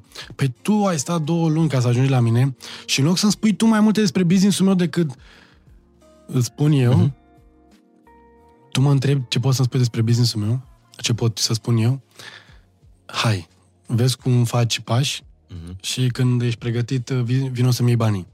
Și atunci regula asta înseamnă ce nu ne plăcea la școală, Mihai, Andrei, fă întotdeauna temele. Deci când te duci la o întâlnire de vânzare, trebuie să știi mai mult, tu mai multe despre client decât știe el despre el și businessul lui, paradoxal. Sigur că e un fel de metaforă, dar asta e important. Și doi, a doua lecție, vechiul um, ABC în vânzări era always be closing. Adică în traducere... Întotdeauna să vinzi, să uh-huh. închizi vânzarea, să fii Bine, domnul Mora, dar să vă zic cu mașina. Deci, știi, mereu e... Deci, indiferent unde te-ar fi dus clientul, tu mereu îl aduceai spre uh, targetul tău, adică exact. să, să, să Asta vinci. zic eu așa, să rimeze, lovitura și factura. Nat. Și de la Always Be Closing, care era un stil cu care am crescut și eu, uh-huh. trebuie să recunosc, adică era o să facem deal Da, la Always Be Curious. Noul ABC în vânzări. Always Be Curious. Și de aici vine abilitatea de a pune întrebări. Uh-huh. Pentru că în momentul în care ești curios, te-ai făcut și temele, ești foarte relaxat în conversație. Pentru că pui două, trei întrebări bune și ești prezent și conversația curge. Indiferent unde curge. Știi că la final ai câștigat o relație care poate să-ți genereze mai mulți clienți decât un contract care putea să fie, sigur, un contract și cam atât. De asta e greu să faci performanță în vânzări, Mihai. Pentru că oamenilor și în podcast, să știi. Și în podcast, da. Pentru că oamenilor le place, cu ghilimele, scuză-mi expresia, vrăjeala. Adică, repede, las că spun eu, știi ce spuneai tu că ar fi un plus, adică papagalul. Nu prea mai merge așa. Acum trebuie să știi și portativul, trebuie să studiezi, trebuie să știi să adresezi o întrebare când e cazul, să taci când e nevoie să asculți. Și se zice în domeniul nostru, și le zic și oamenilor de vânzări, ceea ce copiii poate fac mai bine ca noi, în vânzări și în public speaking nu e nevoie să fii perfect, e nevoie să fii prezent. Exact. Tu pare că faci un curs despre arta de a face podcasturi aici. Nu vorbesc serios, pentru Dar că... eu te-am ascultat pe tine când la speech tău de la conferință și ai spus că uh, tu ești, ești foarte bun în a fi prezent în conversație și așa să faci un podcast bun. Și a venit cu două, trei întrebări uh, pregătite și cu documentare. Adică eu știu povestea, uh, povestea ta, chiar dacă fac pe prostul și te întreb. Și ce ai făcut când erai mic, uh, uh, Andrei? Dar mai e o chestie. La fel ca în vânzări și într-un podcast nu trebuie să vorbești mai mult decât invitatul tău. Sau mereu când invitatul spune ceva, da, da, și eu... Bun. Ca ai tu un văr la brăila. Cam eu un văr la brăila de la care știu vânzări. Și mai era o greșeală despre care voiai să vorbești. Păi nu, astea două am zis la final că sunt, unul, să, să-ți faci mereu temele, ok, care e o bună practică, și să pui mai multe întrebări decât uh, afirmații, mai ales în prima parte a conversației. Adică spui, uh, să-ți dai seama că întrebarea conduce discuția, nu afirmația. Greșeala fatală în ziua de astăzi, apropo și de elevator pitch, este că oamenii intră în, în, în discuții și în speech pe sistemul bragging, adică să laude. Bună ziua, noi suntem, facem, dregem, avem, n-ați mai văzut așa ceva și după vreo X minute zic, ce părere aveți? Și apare prima obiecție. Da, mi se pare scump, nu merită. Mm-hmm. Pentru că eu nu m-am implicat deloc în, în discuție ca... Emoțional, da. Da, și normal că te țin așa să bagi joc de conversație cu... Ia să vedem ce îi zice dacă spun e scump. Nu mă interesează. Dar noi deja lucrăm cu cineva. E foarte greu. Când trebuie să rezolvi obiecții, deja ești uh, departe. Știi? Hai să vorbim puțin despre uh, despre treaba asta care mie mi se pare super educativă.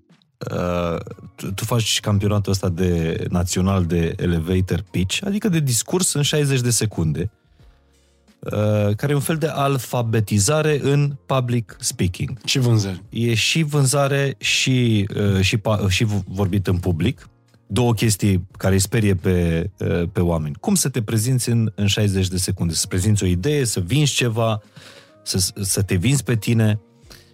Hai să vedem niște uh, reguli pe care am putea să le trag. Să facem exact alfabetizare.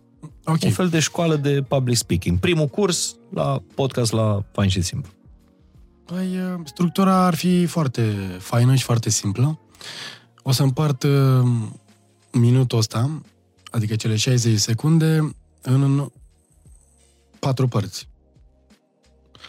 10 secunde icebreaker, Ok, spargem gheața. spargem gheața. Putem să spargem gheața printr-o întrebare, printr-o propoziție neașteptată, un citat, cu un teaser dintr-o poveste, cu intriga sau cu o acțiune foarte catchy. Asta face foarte bine un regizor de film, de exemplu. Dacă te uiți la primele minute, tizuiește principala m, acțiune Mhm. sau intriga celor 90 de minute. Și Astea sunt 10 secunde din 60. Da, încă o dată, vorbim cu plus minus, dar sau cu o linie de dialog, iar o bună practică cu un catchphrase, adică a se citi o propoziție pe care o repeți de 2, 3, 4 ori ca să rămână ancora discursului. Corect. Sau 10 secunde în care să împarți publicul în două, să-i scandalizezi pe unii, să-ți apropii pe alții. Exact. Și pe aia, sigur că vrei să vorbești pentru ambele părți și să Normal. faci finalul pentru ambele, pentru tot Asta publicul. e... Uh, 10 secunde de icebreaker. spargi gheț- gheața. Da. 20 de secunde parte emoțională, adică exemple, povestea ta dacă se poate, povestea unui client, care să răspundă la întrebarea de unde ți-a venit ideea asta? Care-i treaba cu business-ul vostru? Ce problemă atași tu? În, ce problemă rezolvi tu în lumea asta? Și poți să răspund la întrebarea asta care pune problema pe masă printr-un exemplu a unui client uh, care e template pentru mine pe sistemul. Totul a început acum 15 ani când uh, un domn m-a întrebat XYZ. Deci eu, eu intru într-un story care, în, în paranteză, el arată care este problema de la care pleacă business-ul meu. Sau poate să fie, cum zice Simon, start with why, să explic de unde am creat eu business-ul ăsta. Adică poate am avut eu o, pro- o frustrare personală, cum și-a creat Uber, de exemplu, business-ul. Dintr-o problemă personală a fondatorului. Nu a găsit un taxi prin Germania, ceva de genul ăsta, și a zis, fac eu unul. Deci, în momentul în care ai 20 secunde de inspiring, printr-o poveste, chestia asta deschide sufletul omului, nu doar mintea. Și pregătim ultimele, u- celelalte 20 de secunde pentru, part, pentru mintea omului. Deci avem 10 secunde de icebreaker, 20 de secunde de emoție, în care ne conectăm cu publicul prin problema pe care noi o soluționăm Mhm. și 20 secunde spre partea pragmatică a lucrurilor. Adică aici încep să punctez despre business-ul tău. Tocmai de asta noi suntem X și ne-am propus prin chestii factuale, prin după 20 de ani de experiență să ajutăm și am, în care am ajutat și 2 milioane de clienți să facă ABCD. Deci vii cu partea factuală, în care vorbești despre diferențiatori, de exemplu, cu ce diferențiază podcastul, cu ce se diferențiază podcastul Fan și Simplu de cealaltă. Că e cel mai premiat uh, în domeniu și așa mai departe. Nici Deci- măcar. Adică nu cred că ăsta e... Nu, nu, nu, dar să zicem că Diferențiator, să zic. unul dintre diferențiatori aici vii și cu partea de premii, Mhm. de cifre. Deci în 60 de secunde, practic, poți să convingi, să convingi pe cineva, cu structura asta, la care adăugăm ultimele 10 secunde, așa, care, în care se- există două reguli. Unu, ea trebuie, finalul trebuie să fie în oglindă cu deschiderea. adică să răspunzi la întrebarea din... uh, Da. Deci o regulă pe care Primele cei de 10 acasă secunde. să plece sau să rămână este începutul și finalul sunt în oglindă. Corect. Deci felul în care ai deschis e felul în care închizi. Adică și în stand-up comedy se numește callback. Adică să te întorci la o glumă care a funcționat și să monetizezi pe ea. Callback-ul se face cu deschiderea. Adică în ultimele 10 secunde callback la ceva din deschidere. Vă spuneam la început că, sau apropo de, și asta trigărește mintea omului, spune, a, mamă, se leagă. E o chestie foarte smart. Deci am callback, și mesajul cheie al discursului. Tocmai de asta noi credem că reparăm zâmbete. O să zic de asta pentru că o să vreau să dau un exemplu al unui client, o clinică foarte mișto, care a integrat în, în speech și în business uh, treaba asta. Dar, deci pe final... Adică e un ai- exemplu pe care, uh, de, de business care și-a schimbat viziunea sau discursul după mentoratul tău, Da, e un- antrenamentul tău? Da, uh, Pot să dau exemplu? Poți să dai acum, da. Um, deci, avem așa pe final, ca să închid uh, callback, mesaj și call to action uneori. Uh-huh. Adică ce vrei să facă, să simtă sau să gândească oamenii după minutul tău. Tare. Uh, țineți minte partea asta, pentru că o să-i mai dau un exercițiu lui, uh, uh, lui Andrei. După aia încercați și voi acasă și după aceea vine o ofertă pe care vă fac specială. Doar în episodul ăsta vă fac o super ofertă cum să ajungeți în locul lui Andrei la podcastul Fain și Simplu. Dar vorbeai despre cum reușești să schimbi discursul sau viziunea unor clienți cu care, cu care lucrezi antrenându-i. Da. O să dau un exemplu care îmi place foarte mult. În general, exemplele mele sunt din corporații, pentru că lucrez cu parte dintre cele mai mari din România. Dar exemplul ăsta este atipic pentru că vine de la un antreprenor român din Vâlcea, Ciprian Deaconu, care a creat uh, uh, clinica Dental, Denta Clinic și are un proiect unic în România și în diaspora, Denta Support.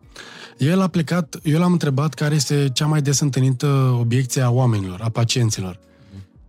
Și ea este cât costă. Mi se pare mult. Dar cât costă este cea mai căutată pe Google, cât costă un tratament, nu știu ce. Deci am plecat de la un insight. Deci de în stomatologie, cea mai des întâlnită întrebare a clienților este cât costă planul de tratament. Uh-huh. Dar știi care e paradoxal? Că oamenii au ajuns să creadă că este atât de scump încât nici nu mai merită să întrebe. Dar se întreabă, dar nu verifică. Uh-huh. Și cu Ciprian am decis să luăm această obiecție și să o punem în toate discursurile ca să tratăm noi elefantul din cameră. Ce și, tare. de exemplu, el a transformat treaba asta într-un proiect unic în România și în diaspora, Denta Support, unde, efectiv, tot marketing este noi îți răspundem gratis, cu 200 de clinici în România și în afară, 1000 de medici care stau în discuție cu tine, indiferent că vin cabine sau nu, să vezi cât costă pentru tine să ai un plan de tratament personalizat și s-a întâmplat cu asta? Când au rezolvat cea mai des întâlnită obiecție din piață, au transformat într-un business, într-un proiect, au, faci mai multe vânzări decât dacă te-ai fi chinuit oricum altfel. Pentru că asta este, de fapt, perspectiva și pentru cei de acasă. Gândiți-vă care este cea mai mare teamă, frică, problema omului pentru care n-ar lucra cu tine. Și fă din asta un diferențiator dacă se poate, sau ieși cu niște mesaje care să vorbească despre elefantul din cameră, dar din perspectiva ta. Adică tu vorbești despre elefant și le-ai anulat. Și atunci tu faci regulile în industria respectivă. Chestia asta... Mi se pare foarte tare. Mi se pare foarte tare că ai dat un caz uh, concret uh, pe care acum sunt curios, cei care... O să-l cunoști au, pe Ciprian și la campionatul 4 noiembrie. Uh, cei care au ajuns până în punctul ăsta al, al podcastului pot să-și pună întrebările astea, să caute alte întrebări, să caute rezolvări. Și exact asta, pe, pe drumul ăsta vreau să mergem acum. O să te rog să luăm un produs pe care îl găsești în cameră, Okay. Știi, ca în lupul de pe Wall Street. Uh, încearcă să învinzi pixul ăsta. Dar să trecem mai uh, dincolo de asta. Să iei orice produs pe care îl găsești în camera asta, în studio uh, fain și simplu, și să încerci să faci un discurs de 60 de secunde. Ok. Uh, tu Poți să iau, um, pot să iau o carte? Ce vrei tu? Că mi se pare că e mai educațional așa pentru, pentru oameni. Bine, uite să merg pe cartea asta. Ok, poți să o și arăți la, la cameră. Sau uite, o să... Uh, iau pe aia. Asta cu pisica? Da, eu zic că da. e mai amuzantă, da. nu? Cu pisica. Unde... Așa. Cum să convingi o pisică? Un ghid în arta persoasiunii pentru oameni. Uh-huh. Deci, pur și simplu, eu nu am nicio legătură cu autorul, doar îmi place cartea și o recomand, în fine, că are multe idei neconvenționale. Eu, de exemplu, am făcut un curs care se numește De la pion la campion în vânzări. Adică o metaforă între șac și vânzări. Tare. Da.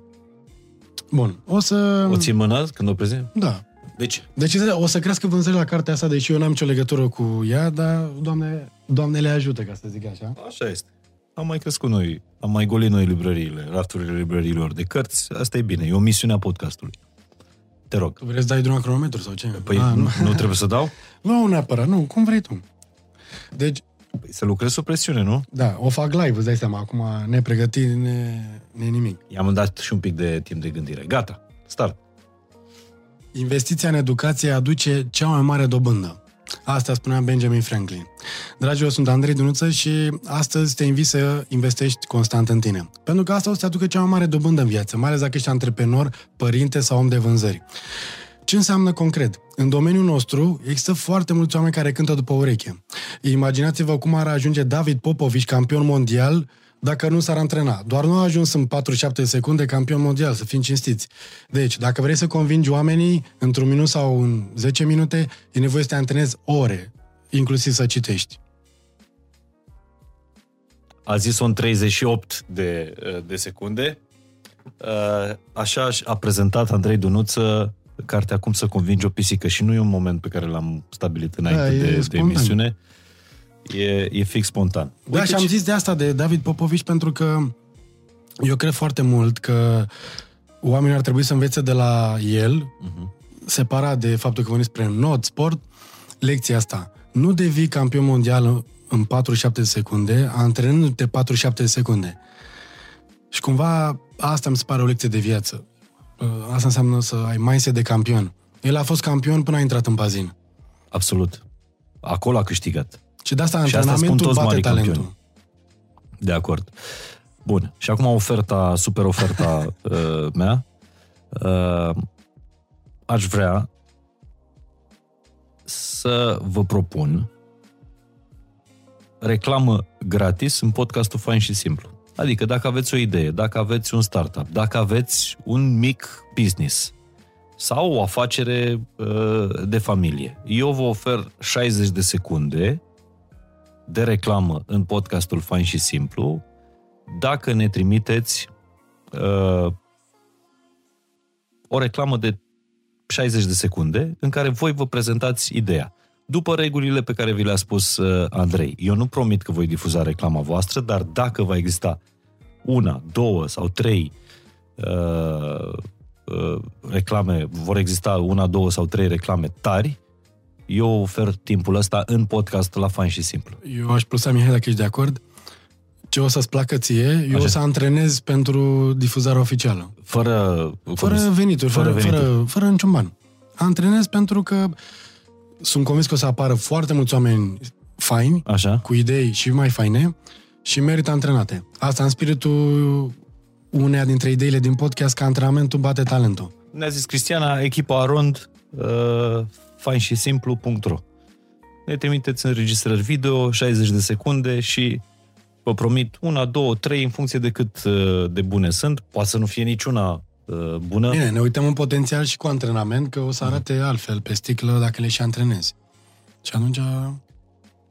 Bun. Eu Am învățat să și vorbim în, uh, în public, dar îmi, îmi place că tu dai de fiecare dată exemple din, din viață sau din activitatea ta sau din uh, interacțiunea ta cu, cu oamenii pe care îi antrenezi.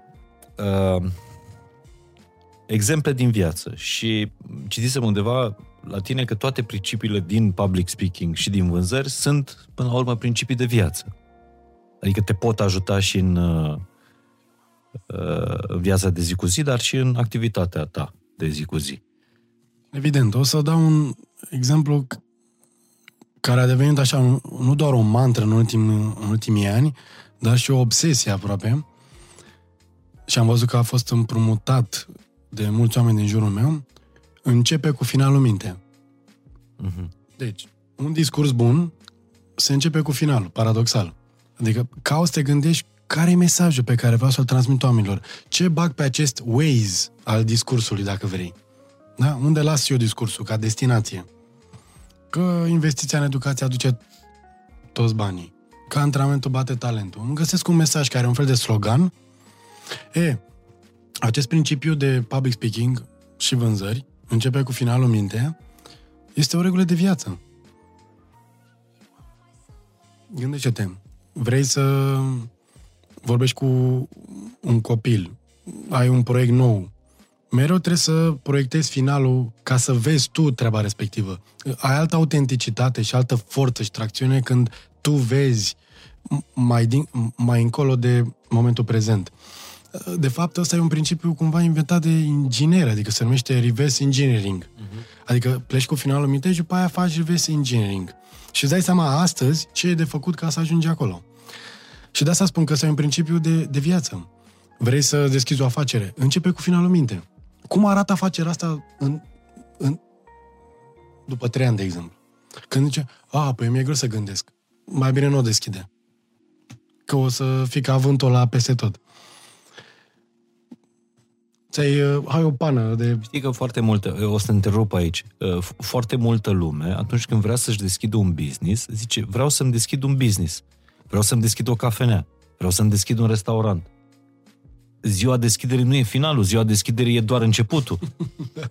Adică faptul că muncești 3-4 luni, 6 luni, 9 luni, la aprobări, la autorizații și așa mai departe, nu ăla e finalul când deschizi, Bravo, da. ăla e începutul. Mulți când își deschizi, gata, Uf, să vină clienții acum, da. dar nu știu cum, că n-am lucrat la asta. Da, foarte bună idee. Sau, asta e un principiu, începe cu finalul minte. Al doilea este, de exemplu, am vorbit mai devreme, nu e despre tine, e despre ceilalți. Nu e despre tine, e pentru ceilalți. Dacă tu faci un speech pentru tine, mai bine chinuie-te singur în oglindă, nu-i mai chinuiești pe alții. Adică dacă tu ești părinte pentru tine, ar fi ciudat, nu? Când, când nu ești părinte, viața e despre tine. Capul face, capul trage.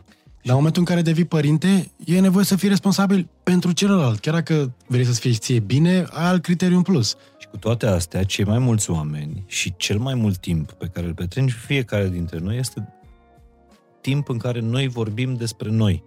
Și având, având impresia că ne interesează, pe toți interesează ceea ce povestești tu. Știi care este cel mai des întâlnit cuvânt din lumea asta? Eu. Eu.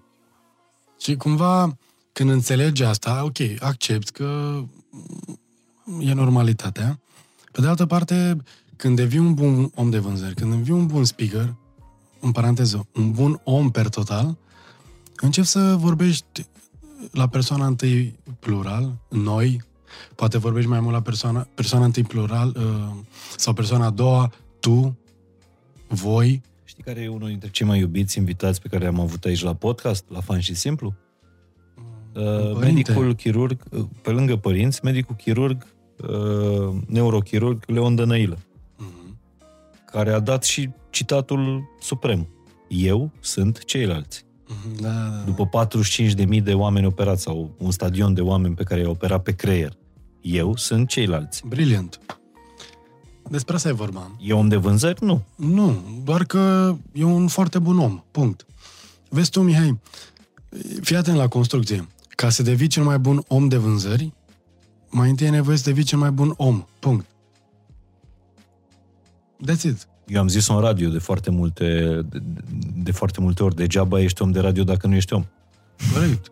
Că doar, nu știu, faci... E, e plină țara de oameni de radio. Noi nu vrem să fim oameni de radio, noi vrem să fim oameni. Exact. Care vorbesc la radio. Mm-hmm.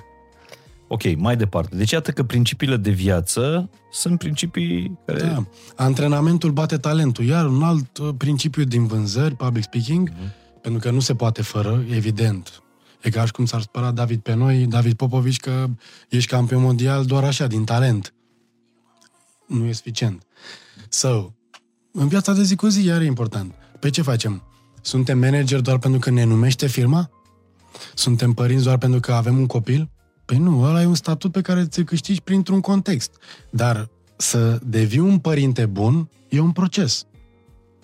Da? Deci e un pic de antrenament. Trebuie să spui, să, să mai mergi la un curs de parenting, să citești, să întrebi pe alții care sunt mai buni ca tine și pe care îi admiri. Nu e rocket science, dar nu e suficient doar să crezi că ești părinte pentru că ai un copil. Nu, ai doar o funcție. Ești părinte. Să fii un părinte responsabil e un pic de studiu și, într-adevăr, poate că uh, expresia care unește tot ce am vorbit noi până acum și care e o definiție așa pentru un om bun de vânzări, un om bun în public speaking, un om bun per total este îmi pasă. Pe scurt, uh-huh. îmi pasă. Când îți pasă, lucrurile sunt simple. Fain și simple. Pur și simplu, îți dai seama că uh, pentru că îmi pasă să-i ajut mai mult pe alții, trebuie să lucrez cu mine. Pentru că vreau să ajungă mesajul meu la mai mulți, trebuie să învăț cum să fac asta. Și e tâcă, adică când, când ajungi la cu adevărat să simți că în pas să te reprezintă, nu ai nevoie de nimic altceva. Că toate se văd cu ochiul liber. Știi, cei mai, cei mai buni oameni de vânzări sau aproape de, de mine sunt aia care după ce, de exemplu, îmi las mașina în, în service, Cornel, sper să te recunoști în asta, și după ce îmi taie factură, după ce am uh, plătit, nu merge pe ideea lovitura și factura, cum ai zis tu, până la două zile îmi dă un WhatsApp, Cornel, și mă întreabă, tot ok cu mașina? Merge? Eu mai uit să-i mulțumesc uneori, știi? Asta în vânzări se numește follow-up. Adică ce faci după ce pleacă clientul de la tine? Care a devenit în era asta mm, poate mult mai importantă decât vânzarea în sine. Ideea asta de follow-up. Pentru că, gândește-te, orice hotel, orice restaurant, orice cafenea trăiește mai mult din fidelizarea clienților decât din achiziția de noi clienți. Un client mulțumit revine și vine și cu altcineva. De asta este o lecție importantă de, de vânzări și de, de public speaking. Ni se spune mereu, uită-te în față, uită-te în viitor. Sunt de acord. Dar de multe ori e nevoie să te uiți și în urmă. Adică să te uiți să lași ceva, adică să te uiți, băi, ieri ce mi s-a întâmplat? Am avut un client, am avut o interacțiune. Uh-huh. Poate că aș fi bine să fiu mai recunoscător, că nu e for granted așa. Știi? Și atunci ne uităm în față, ok, dar nu trebuie să uiți și în spate. Și învățăm copiii să mă uite și în spate. Ce au făcut? Cu cine au interacționat? Au fost recunoscători. Au fost uh, prezenți. Dar ce înseamnă? Că foarte mult, tu, tu, tu ai spus că după politicieni, oamenii din vânzări sunt cei mai urâți oameni din lume. Și probabil din cauza faptului că mulți spune, a, mincinoși ăia. Da. Iar ne sună să vor să ne vândă, nu Să ne taie o factură. Să ne taie o factură. Uh, cât de mult, că de mințit, de manipulat, manipulezi uh, în vânzări. Cât de mult trebuie să tragi pisica asta de, de coadă, apropo de pisică? Aș face o notă de subsol în ce ai zis. A, a manipula e într-o zonă negativă din a convinge. Deci există, până la urmă, arta mare este a convinge, uh-huh. care are minim șase leere. Manipulare, seducție, inducție, asta trei sunt cu minus. Și după aia avem cu plus argumentare, influențare, persoasiune. Uh-huh. Și ideea este că, da, să vorbești despre să manipulezi, dar din prima cuvântul e nepotrivit. Pentru că înseamnă că eu o să obțin ceva dincolo de voința celuilalt. Sau fără ca ei să-și dea seama. Și cuvintele potrivite sunt cum influențez cu integritate. Cum îl conving pe domnul Popescu să zică da pentru că el se simte liber și decizia e a lui. Vezi?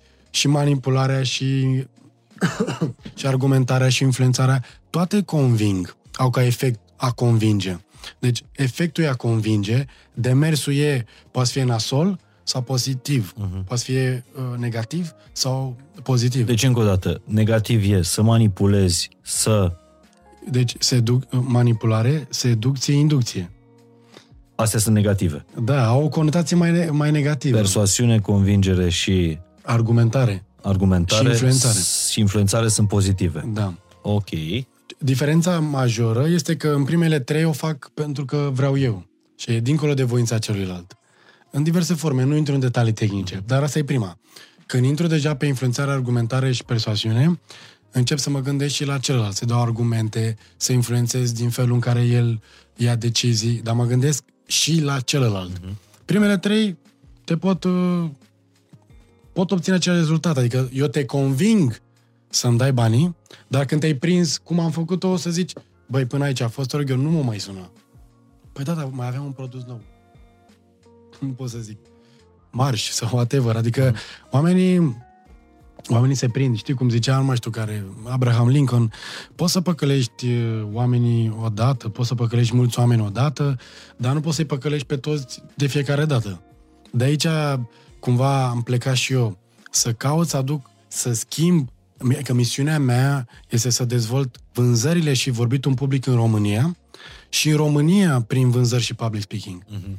Dacă în prima parte fac proiecte pentru corporații, antreprenori, cu prima bucată, să dezvolt vânzările și vorbitul în public în România, în a doua parte să dezvolt România prin lucrez cu copii, pentru că acolo e fundația, Ei vor fi viitorii tăi lideri în radio și în podcast. Doamne ajută, aștept. Da. Lucra, lucrez cu studenții, fac proiecte de public speaking, de vânzări pentru asociațiile de studenți, pentru că ei sunt chiar următorii care... Forța de vânzare forța a viitorului. de vânzare a viitorului. Fac, caut să ajut foarte multe cauze, foarte mulți copii, oameni care nu-și permit să ajungă performeri, uh-huh. să, să-i ajut. Eu și comunitatea mea arta de a nu vinde. Deci de asta zic că cred că fiecare trebuie să aibă un de ce mai puternic decât business-ul în sine. Business-ul e doar o, un instrument de a convinge pe cineva să te plătească. Dar tu poți să ai astăzi un instrument, mâine alt instrument. Poți, tu lucrezi la radio, ai un podcast, din, dori, din misiunea ta poți să-ți dezvolți peste șase luni un alt produs care să devină, să fie în firul roșu al tău, ca om, ca valori, ca misiune și felul în care vezi viața. Ce părere ai despre oamenii care, și aici vorbesc despre mici afaceri, care nu au forța uh, vânzărilor și nu au forța de a face un departament de, uh, de vânzări și antreprenori care trebuie să se vândă uh, singuri. Însă, de fiecare dată când te întâlnești cu unii dintre ei, încep nu prin a vorbi despre produsul lor, ci despre Doamne, cât de greu este să fii antreprenor în România, uite cât ne cocoșează statul, uite uh, uh, că corporațiile sunt uh, niște, niște monștri și că nu avem nicio șansă, că hipermarketurile ne iau taxele alea, alea, alea, alea și cumva, înainte de a vorbi despre propria poveste, spun despre cât de potrivnică e toată lumea în fața ideii lui geniale. Adică scuze, uh, victimizare și așa mai departe. Știi genul ăsta și înțeleg că este o perioadă, nu că e o perioadă, că e greu să fii antreprenor în România. E simplu, dar nu e ușor. Că dacă era ușor, făcea toată lumea. Ideea e foarte simplă, din punctul meu de vedere. Scuzele omoară performanța. That's it. E un principiu în vânzări. În egală măsură, diferența, Mihai, dintre noi astăzi, filmăm podcastul ăsta, și peste 5, 10, 15 ani, este dată de minim doi factori. Oamenii pe care i-am întâlnit și cărțile pe care le-am citit. Deci sfatul pentru antreprenorii din România este, unul, să stea în comunități care sunt mult mai deștepte decât ei, pentru că atunci o să devii media lor, vrei, nu vrei, ori ții ritmul, ori te excluzi. Și doi, să investească constant în dezvoltarea lor, mergând la cursuri, mergând, citind cărți, nu contează, nu doar de vânzări, de marketing, de neuroștiință, uh-huh. whatever. Dar ideea este că când citești o carte bună, e ca și cum să ai de vorbă cu autorul. Uh-huh. Și dacă ești un pic prezent, îți cel puțin o idee ei din orice carte. Deci asta le zice, să facă parte din comunități și dacă se poate să creeze comunități cu clienții, prospecții și oamenii care cred în ce cred ei. Uh-huh. Pentru că nu mai ușor după aia să faci vânzări.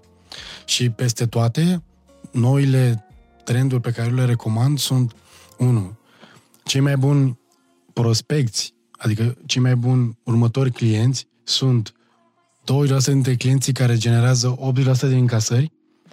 Deci cei mai buni viitori clienți sunt cei mai buni clienți actuali. Ai grijă de ei. Asta e, pauză.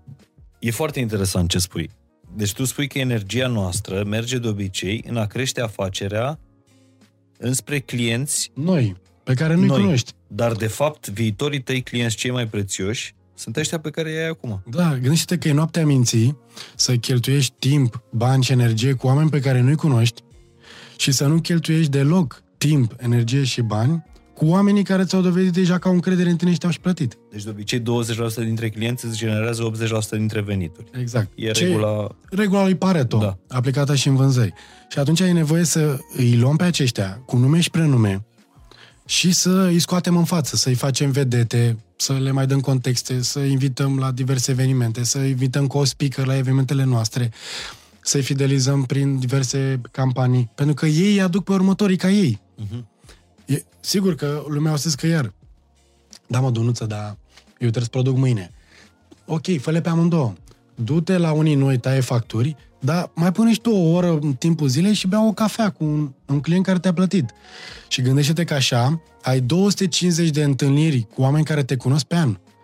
Sunt 250 de zile lucrătoare pe an, plus minus. Uh-huh. Dacă bei o cafea în fiecare zi cu un client, cu un partener, cu un om care te știe deja, ai 250 de întâlniri de vânzare pe an. Dacă, be, dacă bei cafeaua dimineața și mănânci și prânzul cu cineva din ei, ai 500.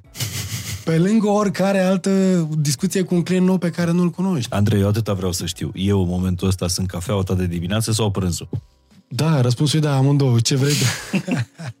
și invers, cred că e. Că, bine, nu te-am adus eu atât de mulți bani, dar o să-i aduc cu oamenii care vin la podcast. E foarte interesant, uh, e foarte interesant ceea ce spui, pentru că noi cheltuim o grămadă de energie care se disipează în, în univers uh, și cheltuim foarte puțină energie cu oamenii din, din jurul nostru. E egal și cu familie Păi, și exact, cu, știi? asta spun. Pentru că Cine îți aduce liniștea, de fapt? Familia. Ok, și atunci de ce stai, uh, nu știu, cu niște străini la bere pe care peste 2 ani uh, nici nu o să mai cunoști, că poate schimbi jobul? Sigur că acum vreau să vorbim despre o armonie, adică amândouă sunt. Normal. Asta, asta e arta autorului, să facă uh-huh. media pe paragraf, să găsească, cum să zic eu, linia fină dintre uh-huh. una și alta. Dar, întorcându-mă, ăsta este un trend la nivel mondial, în vânzări, și eu lucrez cu clienții să-și facă clienții vedetă, vedetă, adică clienții din 20% să-i facă uh-huh. vedetă cu adevărat, în diverse forme, să le facă cadou personalizate, să-i scoată în oraș, etc. Doi, să fim acei antreprenori, să fie prezenți în social media, făcând tot felul de video content educațional, inspirațional, pentru oamenii care pur și simplu nu a lucrat niciodată cu ei. Uite, îți dau un exemplu. Pe pagina mea de Facebook și pe Instagram, în fiecare dimineață de anul trecut, de pe 9 a 9, la ora 9 și 9, pun 9 secunde pentru o nouă filozofie de a face vânzări. Dar eu nu, nu fac pentru cineva anume, o fac pentru un bine mai mare decât îl văd uh-huh. eu. Oameni care poate nu lucrează niciodată cu mine, că nu-și permit, din punct de vedere, timp, energie, bani, logistic, administrativ, dar când se uită în fiecare zi de la 9 și 9 pe Facebook și Instagram, au un video de 9 secunde cu niște idei pe care ei le pot aplica instant. Primesc în fiecare zi mesaj, Mihai, cum primiți și voi la podcast, băi, îți mulțumesc foarte mult, am aplicat ideea. Dar oamenii n-au venit niciodată să mă plătească cu ceva, dar mă plătesc cu acest lucru care poate e cel mai important, cu timpul, de a, timpul consumat de a se uita și de a spune, bă, îți mulțumesc că face o treabă faină. Dar care nu o să te rog să, să-mi spui nouă dintre pastilele astea de 9 secunde pe care le pui la 9 și 9 minute, trei care au făcut vizualizări foarte, foarte multe sau care crezi că au fost valoroase pentru comunitatea ta? Prima, care este și cea mai simplă și recomandată de mine strategie de vânzări și marketing, pune-te în fața clienților care pot spune da și oferă valoare prima oară. Așa. Încerc să traduc acum prin... Nu, eu încerc să traduc prin povestea mea. Adică... Cum cred că face orice ascultător acum. Da. Asta este o strategie, asta e o chintesență care se împarte în două. Unu, pune-te în fața clienților care pot spune da, deci asta tu trebuie să decizi înainte. Cine este cel mai potrivit om pentru cafeneaua mea, pentru podcastul meu, pentru uh-huh. trainingul meu? Nu toată lumea. Și fac o paranteză aici. Când te uiți la evenimente, dacă te uiți la evenimente de networking și vrei să vezi cine este lăutar cu ghilimele în vânzări și în antreprenoriat, îl întrebi și tu cu, cine, cu ce clienți ai vrea? Și o să zic că o să înceapă cu toată lumea care are nevoie de serviciile noastre sau oricine care are nevoie de serviciile noastre. Așa îți dai seama, nu vreau să deranjez pe nimeni să supăr, dar și eu am fost acolo și știu. De fapt, când ești peste tot, ești nicăieri. Nu toată lumea are nevoie. Trebuie să definești. Și a doua parte era și oferă valoare prima oară. Adică vorbim despre acel content pe care îl dai fără să aștepți nimic la schimb. Să te gândești că există oameni care au nevoie de mesajul tău, de ideile tale, de produsele tale și că nu te vor plăti niciodată. Ești în stare să faci asta în fiecare zi? Și atunci, cumva, dacă există universul ăsta în care noi filmăm acum, de stăm într-un echilibru, înseamnă că există niște legi care ne țin în echilibru. De putem să vorbim și să nu se întâmple nimic aici. Deci, o lege a reciprocității există în lumea asta. Problema este că oamenii de vânzări și antreprenorile o condiționează de genul. Păi eu i-am dat lui Mihai și Mihai nu mi-a dat nimic. Da. Ideea este că să-mi aleg 100 de Mihai relevanți și să mă gândesc că oricare se întoarce, sau poate nici nu se întoarce vreun Mihai, ci un prieten de-al lui Mihai, e ok. Asta zicea Henry Ford, asta genial, a zis, secretul succesului este să dai totul fără să aștepți nimic la schimb. Știu că e un paradox, că nu poți, că ești om, ai, e un drac în tine, să zic așa, care zice, bă, dar totuși să vină și ceva. O să vină, asta nu e problema ta. Îmi Ideea place e că să ai dai zis asta, totul. că tu crezi într-o, într-o... Tu crezi. Există niște legi ale echilibrului Care se aplică și în vânzări. și e posibil atunci când dai totul să nu primești Exact, ceva. exact. Uh, Da, doar că în vânzări, ok, nu în vânzări, dar deasupra vânzărilor întotdeauna sunt niște șefi care sunt mereu nemulțumiți, Ups. care n-așteaptă universul să, uh, să vină următorii clienți pentru care omul tău punctat de bine. vânzări a dat totul. Uite, o să dau un mesaj pentru oameni de vânzări și dacă pot să dea cat și să-l trimită șefilor, că vorbesc cu mulți la traininguri și sunt frustrați. Și o să zic așa, majoritatea oamenilor de vânzări, majoritatea managerilor de vânzări din România nu vor și nu pot să facă mare parte din cele cer oamenilor săi, lor. De ce? Pentru că n-ar da niciodată telefoane în fiecare zi, la rece, uh-huh. și doi, nu ar fi atât de A, insistenți tu cu... vorbești despre șefii Da, oamenilor pe de asta zic. vânzări. Paradoxul în România este că nu pun oamenii de vânzări sunt problema. Sunt și ei pe alocuri, dar nu e vina lor de multe ori, ci vina multor șefi din România care se comportă ca în anii 70. Always be closing. Hai, Mihai, mai dă 10 telefoane. Dar nu vor oameni. Nu contează, Mihai, încă 100. Bă, dar nu i-a plătit ăla. Da, nu contează. Sună și cere banii, că nu mai contează. Să ne dea banii și vedem noi după aia. Adică în momentul în care astfel de lideri, iartă-mă, dar ce oameni de vânzări poți să scoți? Și de asta spun că mulți nu, nu ar face, nu, pentru că nu vor și nu pot, mare parte din cele cer echipelor lor. Și atunci e o discrepanță între șefi de vânzări și lideri de vânzări. Sunt foarte puțini lideri de vânzări în România. În schimb avem mulți manageri, șefi de vânzări care sunt acolo și ei să se uite în Excel-uri și De să ce dea trebuie cu unui biciul. lider? În, în primul rând să știe să facă sau să poată să facă, să fie dispus să facă exact ceea ce face un om de vânzări. Exact. Acum, poate că o să te întrebi, există două tipuri de manageri, de antrenori. Există managerul Hagi, care a făcut ceea ce cere și e respectat pentru că are leadership, și există managerul Mourinho. Vorbim despre, dintre ăștia buni. Deci sunt două. Mourinho ce face? El nu a jucat fotbal. Dar a devenit printre cei mai buni în a antrena pe alții să joace fotbal. Sigur că primul e mai dezirabil, că te inspiră non-stop și că știi că are leadership și îți arată cum dă cu piciorul minge și spui gata, mă apuc și eu să fac așa în vânzări. Există și Mourinho, care apare de nicăieri, sunt mult mai rari, au făcut altceva în afară de vânzări, bă, dar au, au niște skill-uri de leadership incredibile. Te inspiră prin cum pun problema, cum întreabă, cum mm. facilitează o discuție. Încă o dată, să ne înțelegem, sunt puțini, dar există. Există câțiva ca Hagi, câțiva ca Mourinho și foarte mulți ca pune tu pe linie punctată. Nu vreau să dau nume. Lovituraș și factura, dar la nivel de manager. Bun. Uh, c- Cred că e deja un curs de vânzări combinat cu un curs de, de public speaking. Uh, Da, e povestea lui Andrei Dunuță, care de 14-15 ani cam asta face în, uh, în fiecare zi și, apropo, asta e, o, cred că, o altă regulă. Să faci zi de zi. Păi devii, devii mare în vânzări nu într-o zi, ci în fiecare zi. Deci notați-vă și pe asta cu, uh, cu, cu zi de zi.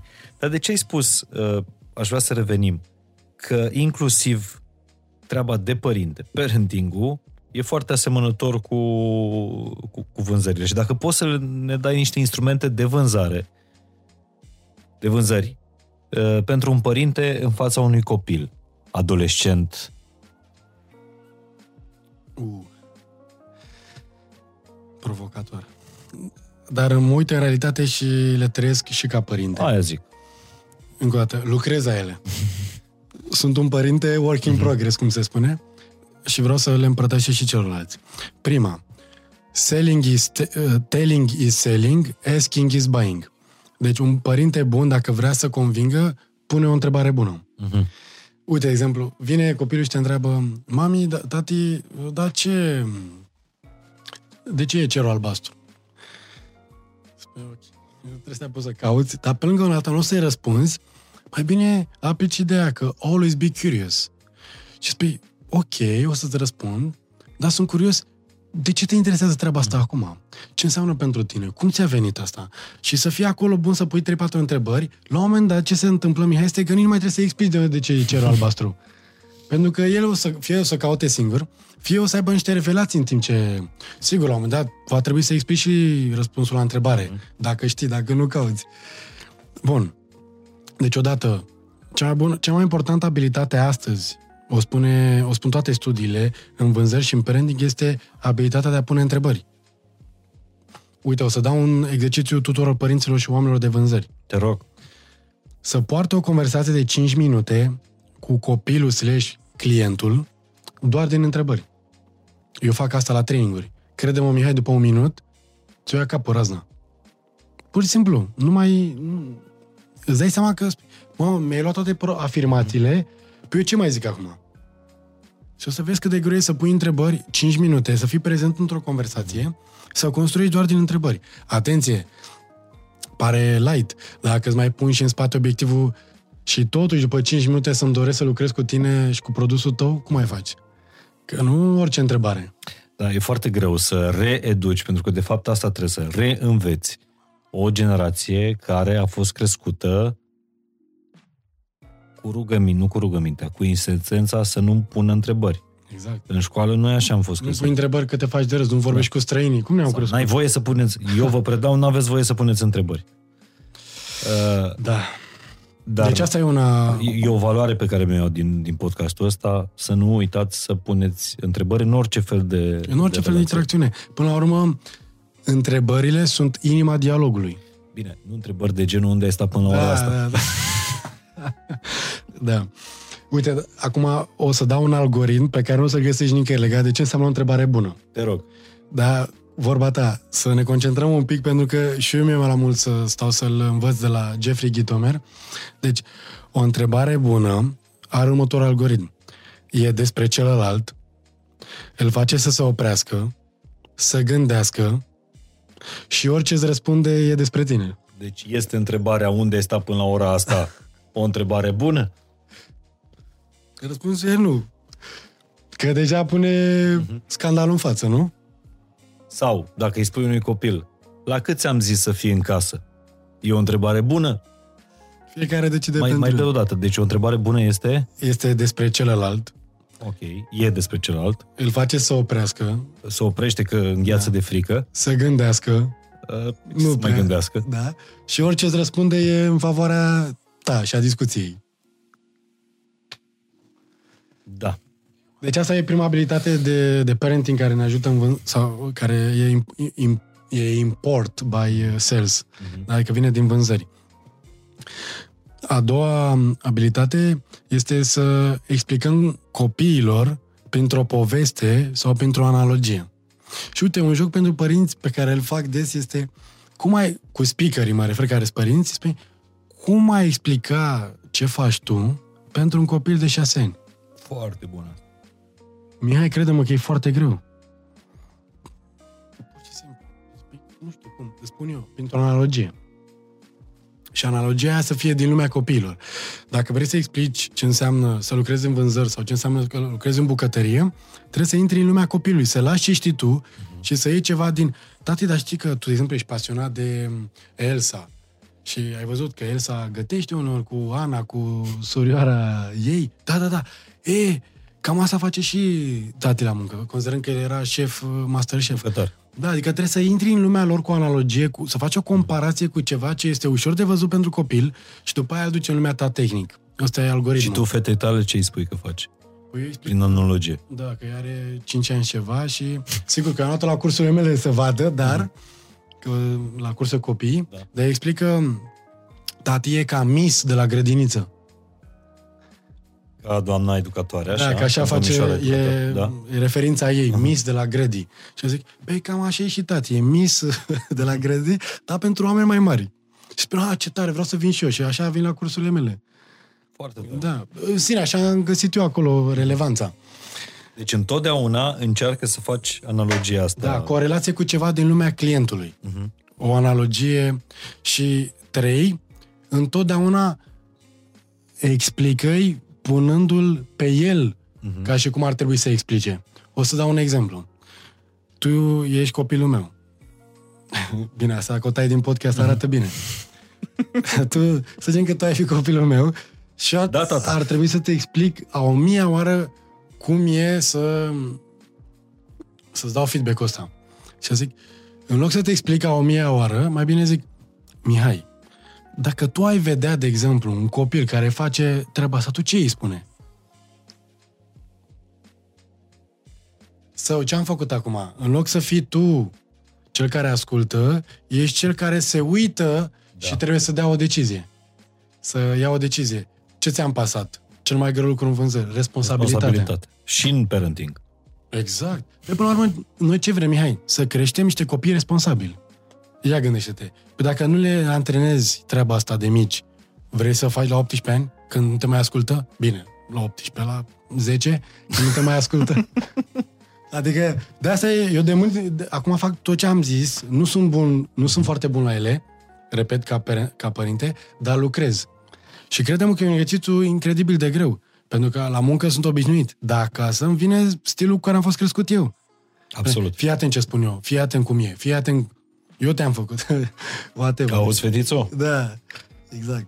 Ia și notează.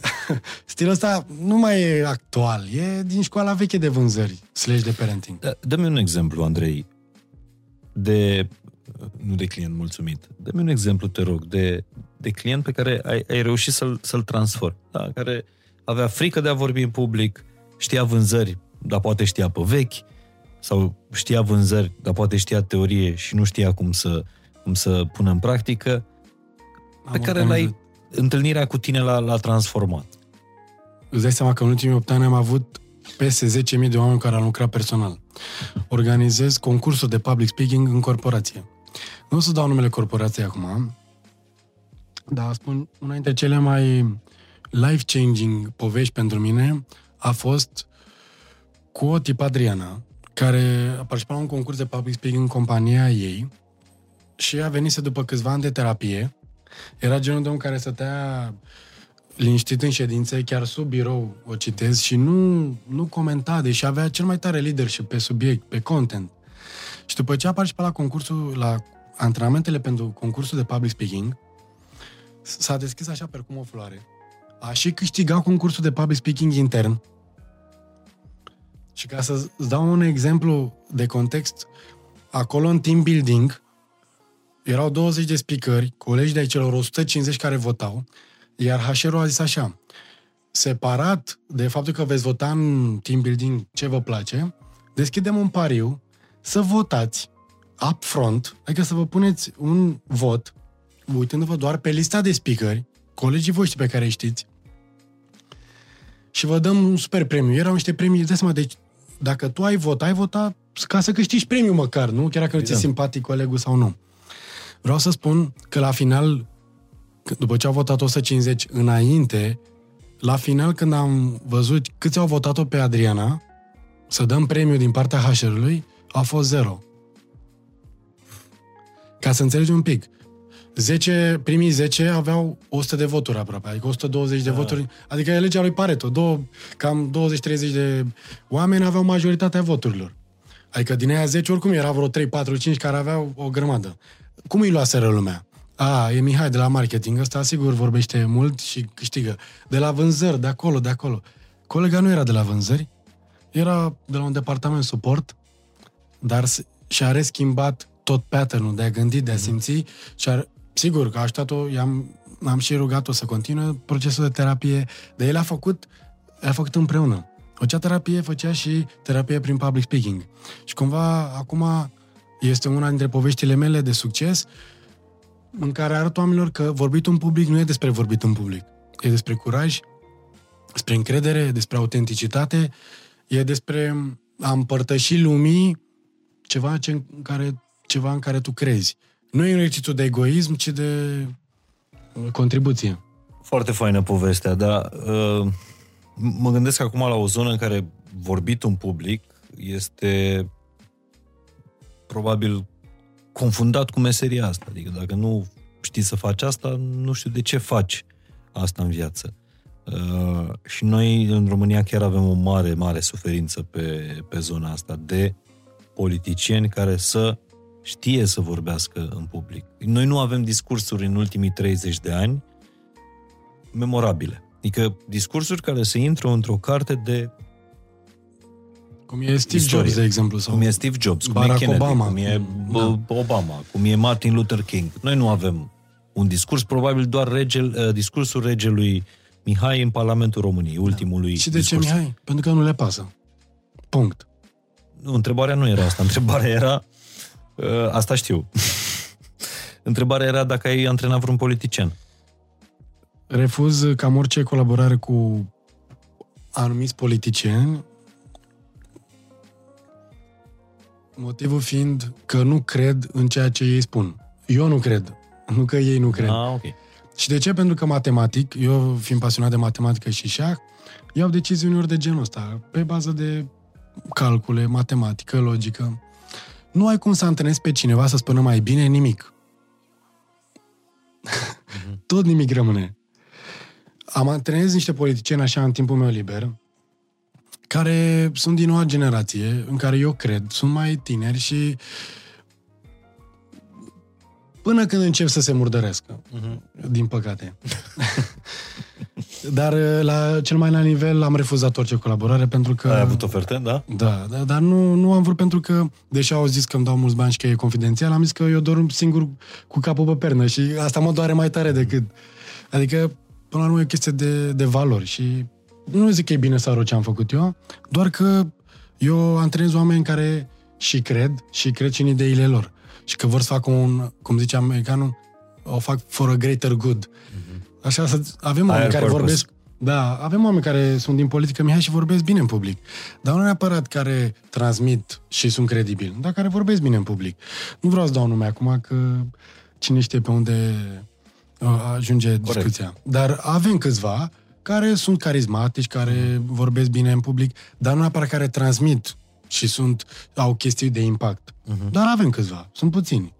Mulți sunt, uh, na, limbaj de lemn, ia ție de mămie, în fine. De fapt, ceea ce uh, simt că vrei să spui tu e faptul că degeaba ai un discurs bun dacă nu are conținut.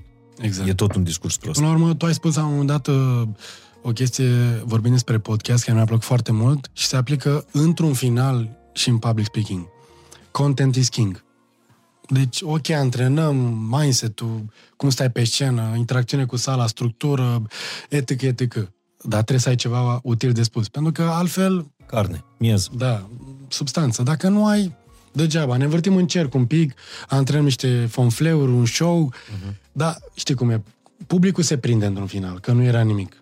Andrei, ne apropiem de, de final, da. deși arta de a nu vinde sau, mă rog, uh, uh, treaba asta de, de a vinde, de a convinge, de a fi un uh, bun vânzător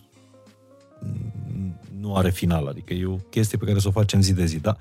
Ne apropiem de finalul podcastului și aș vrea să faci, dacă se poate, două recomandări puternice pentru omul care vrea să performeze în orice, în orice domeniu, nu neapărat în vânzări. Prima este, dacă ar putea să-și dezvolte un singur lucru în ziua de astăzi, este abilitatea de a pune întrebări. În toate contextele, cu prietenii, cu colegii, cu soția, cu soțul, whatever, cu copii în special. Și al doilea este să își dezvolte abilitățile de public speaking. Pentru că dacă eu aș fi din nou copil, uh-huh.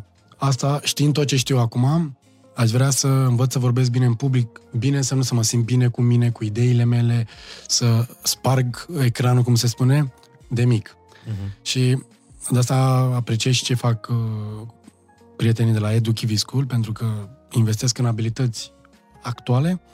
Asta... Dar crezi că e posibil, o, tu mi-ai povestit despre proiectul lor, chiar crezi că e posibil o școală altfel? Da, da, da. Eu cred asta. Există uh, teasere de proiecte în România, vezi și școala privată, da, școlile mm. private. Vin cu tot felul de... Da, da, la școlile private, cel puțin cele pe sistem românesc, uh, sistemul e același, uh, programa e aceeași. Da.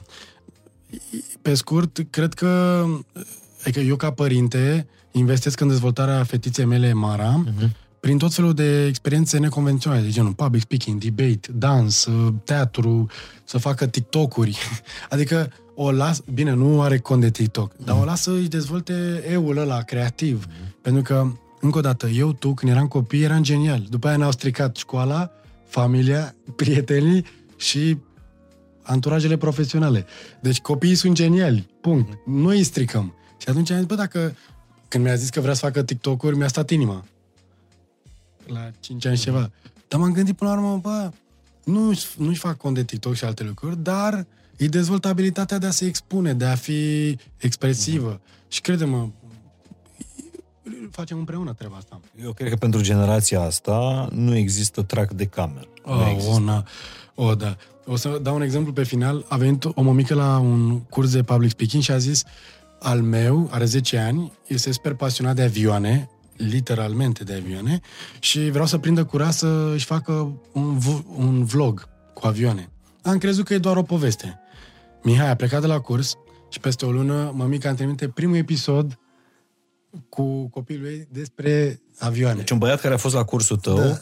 Și mi-a dat seama, băi, nu, mi s-a făcut pilea de găină. Îți dai seama când antrenezi copiii, antrenezi viitorul. Acum când antrenezi un adult de 40 de ani, rezolvă o chestie punctuală. Mm-hmm. Dacă lucrezi cu copii, e, e pile de găină de fiecare dată. Și când auzi povestea asta că ai pus tu o cărămidă acolo, copilul așa a făcut primul episod pentru că de, de vlog pentru că a prins curaj să facă asta. Pasiunea lui fiind avioanele, atenție, literalmente, adică nu era o metaforă.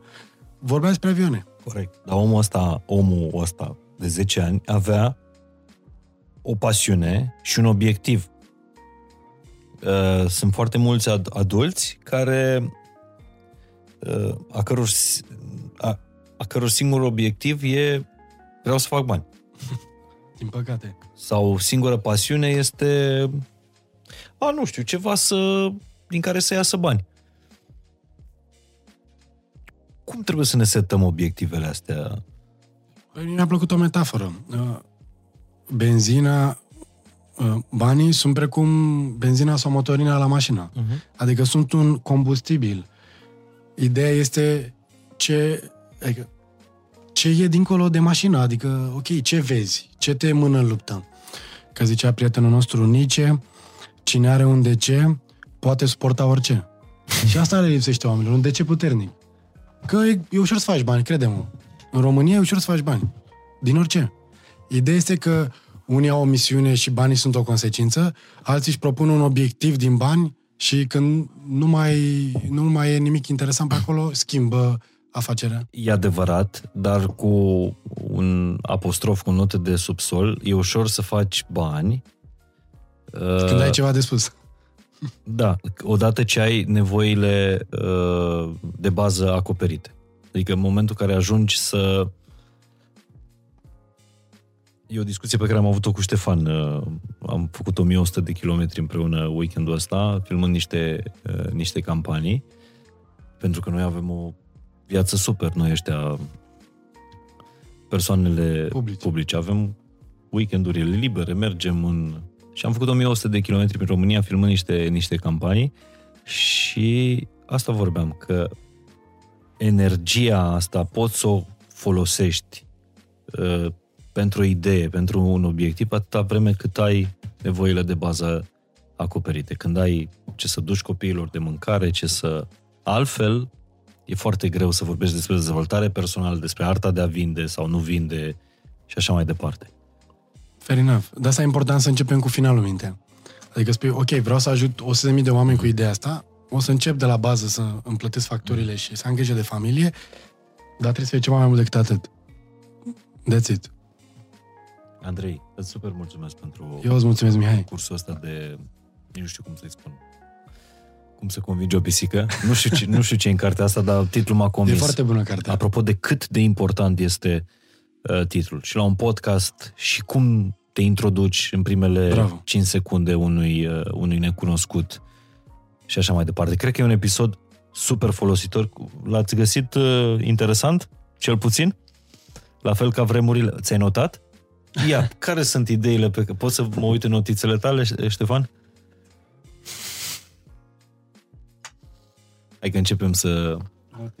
După ce ne-am petrecut weekendul împreună, începem să schimbăm și intimități. Nu, dar scris ceva, Ștefan. Chiar Deci- apreciez.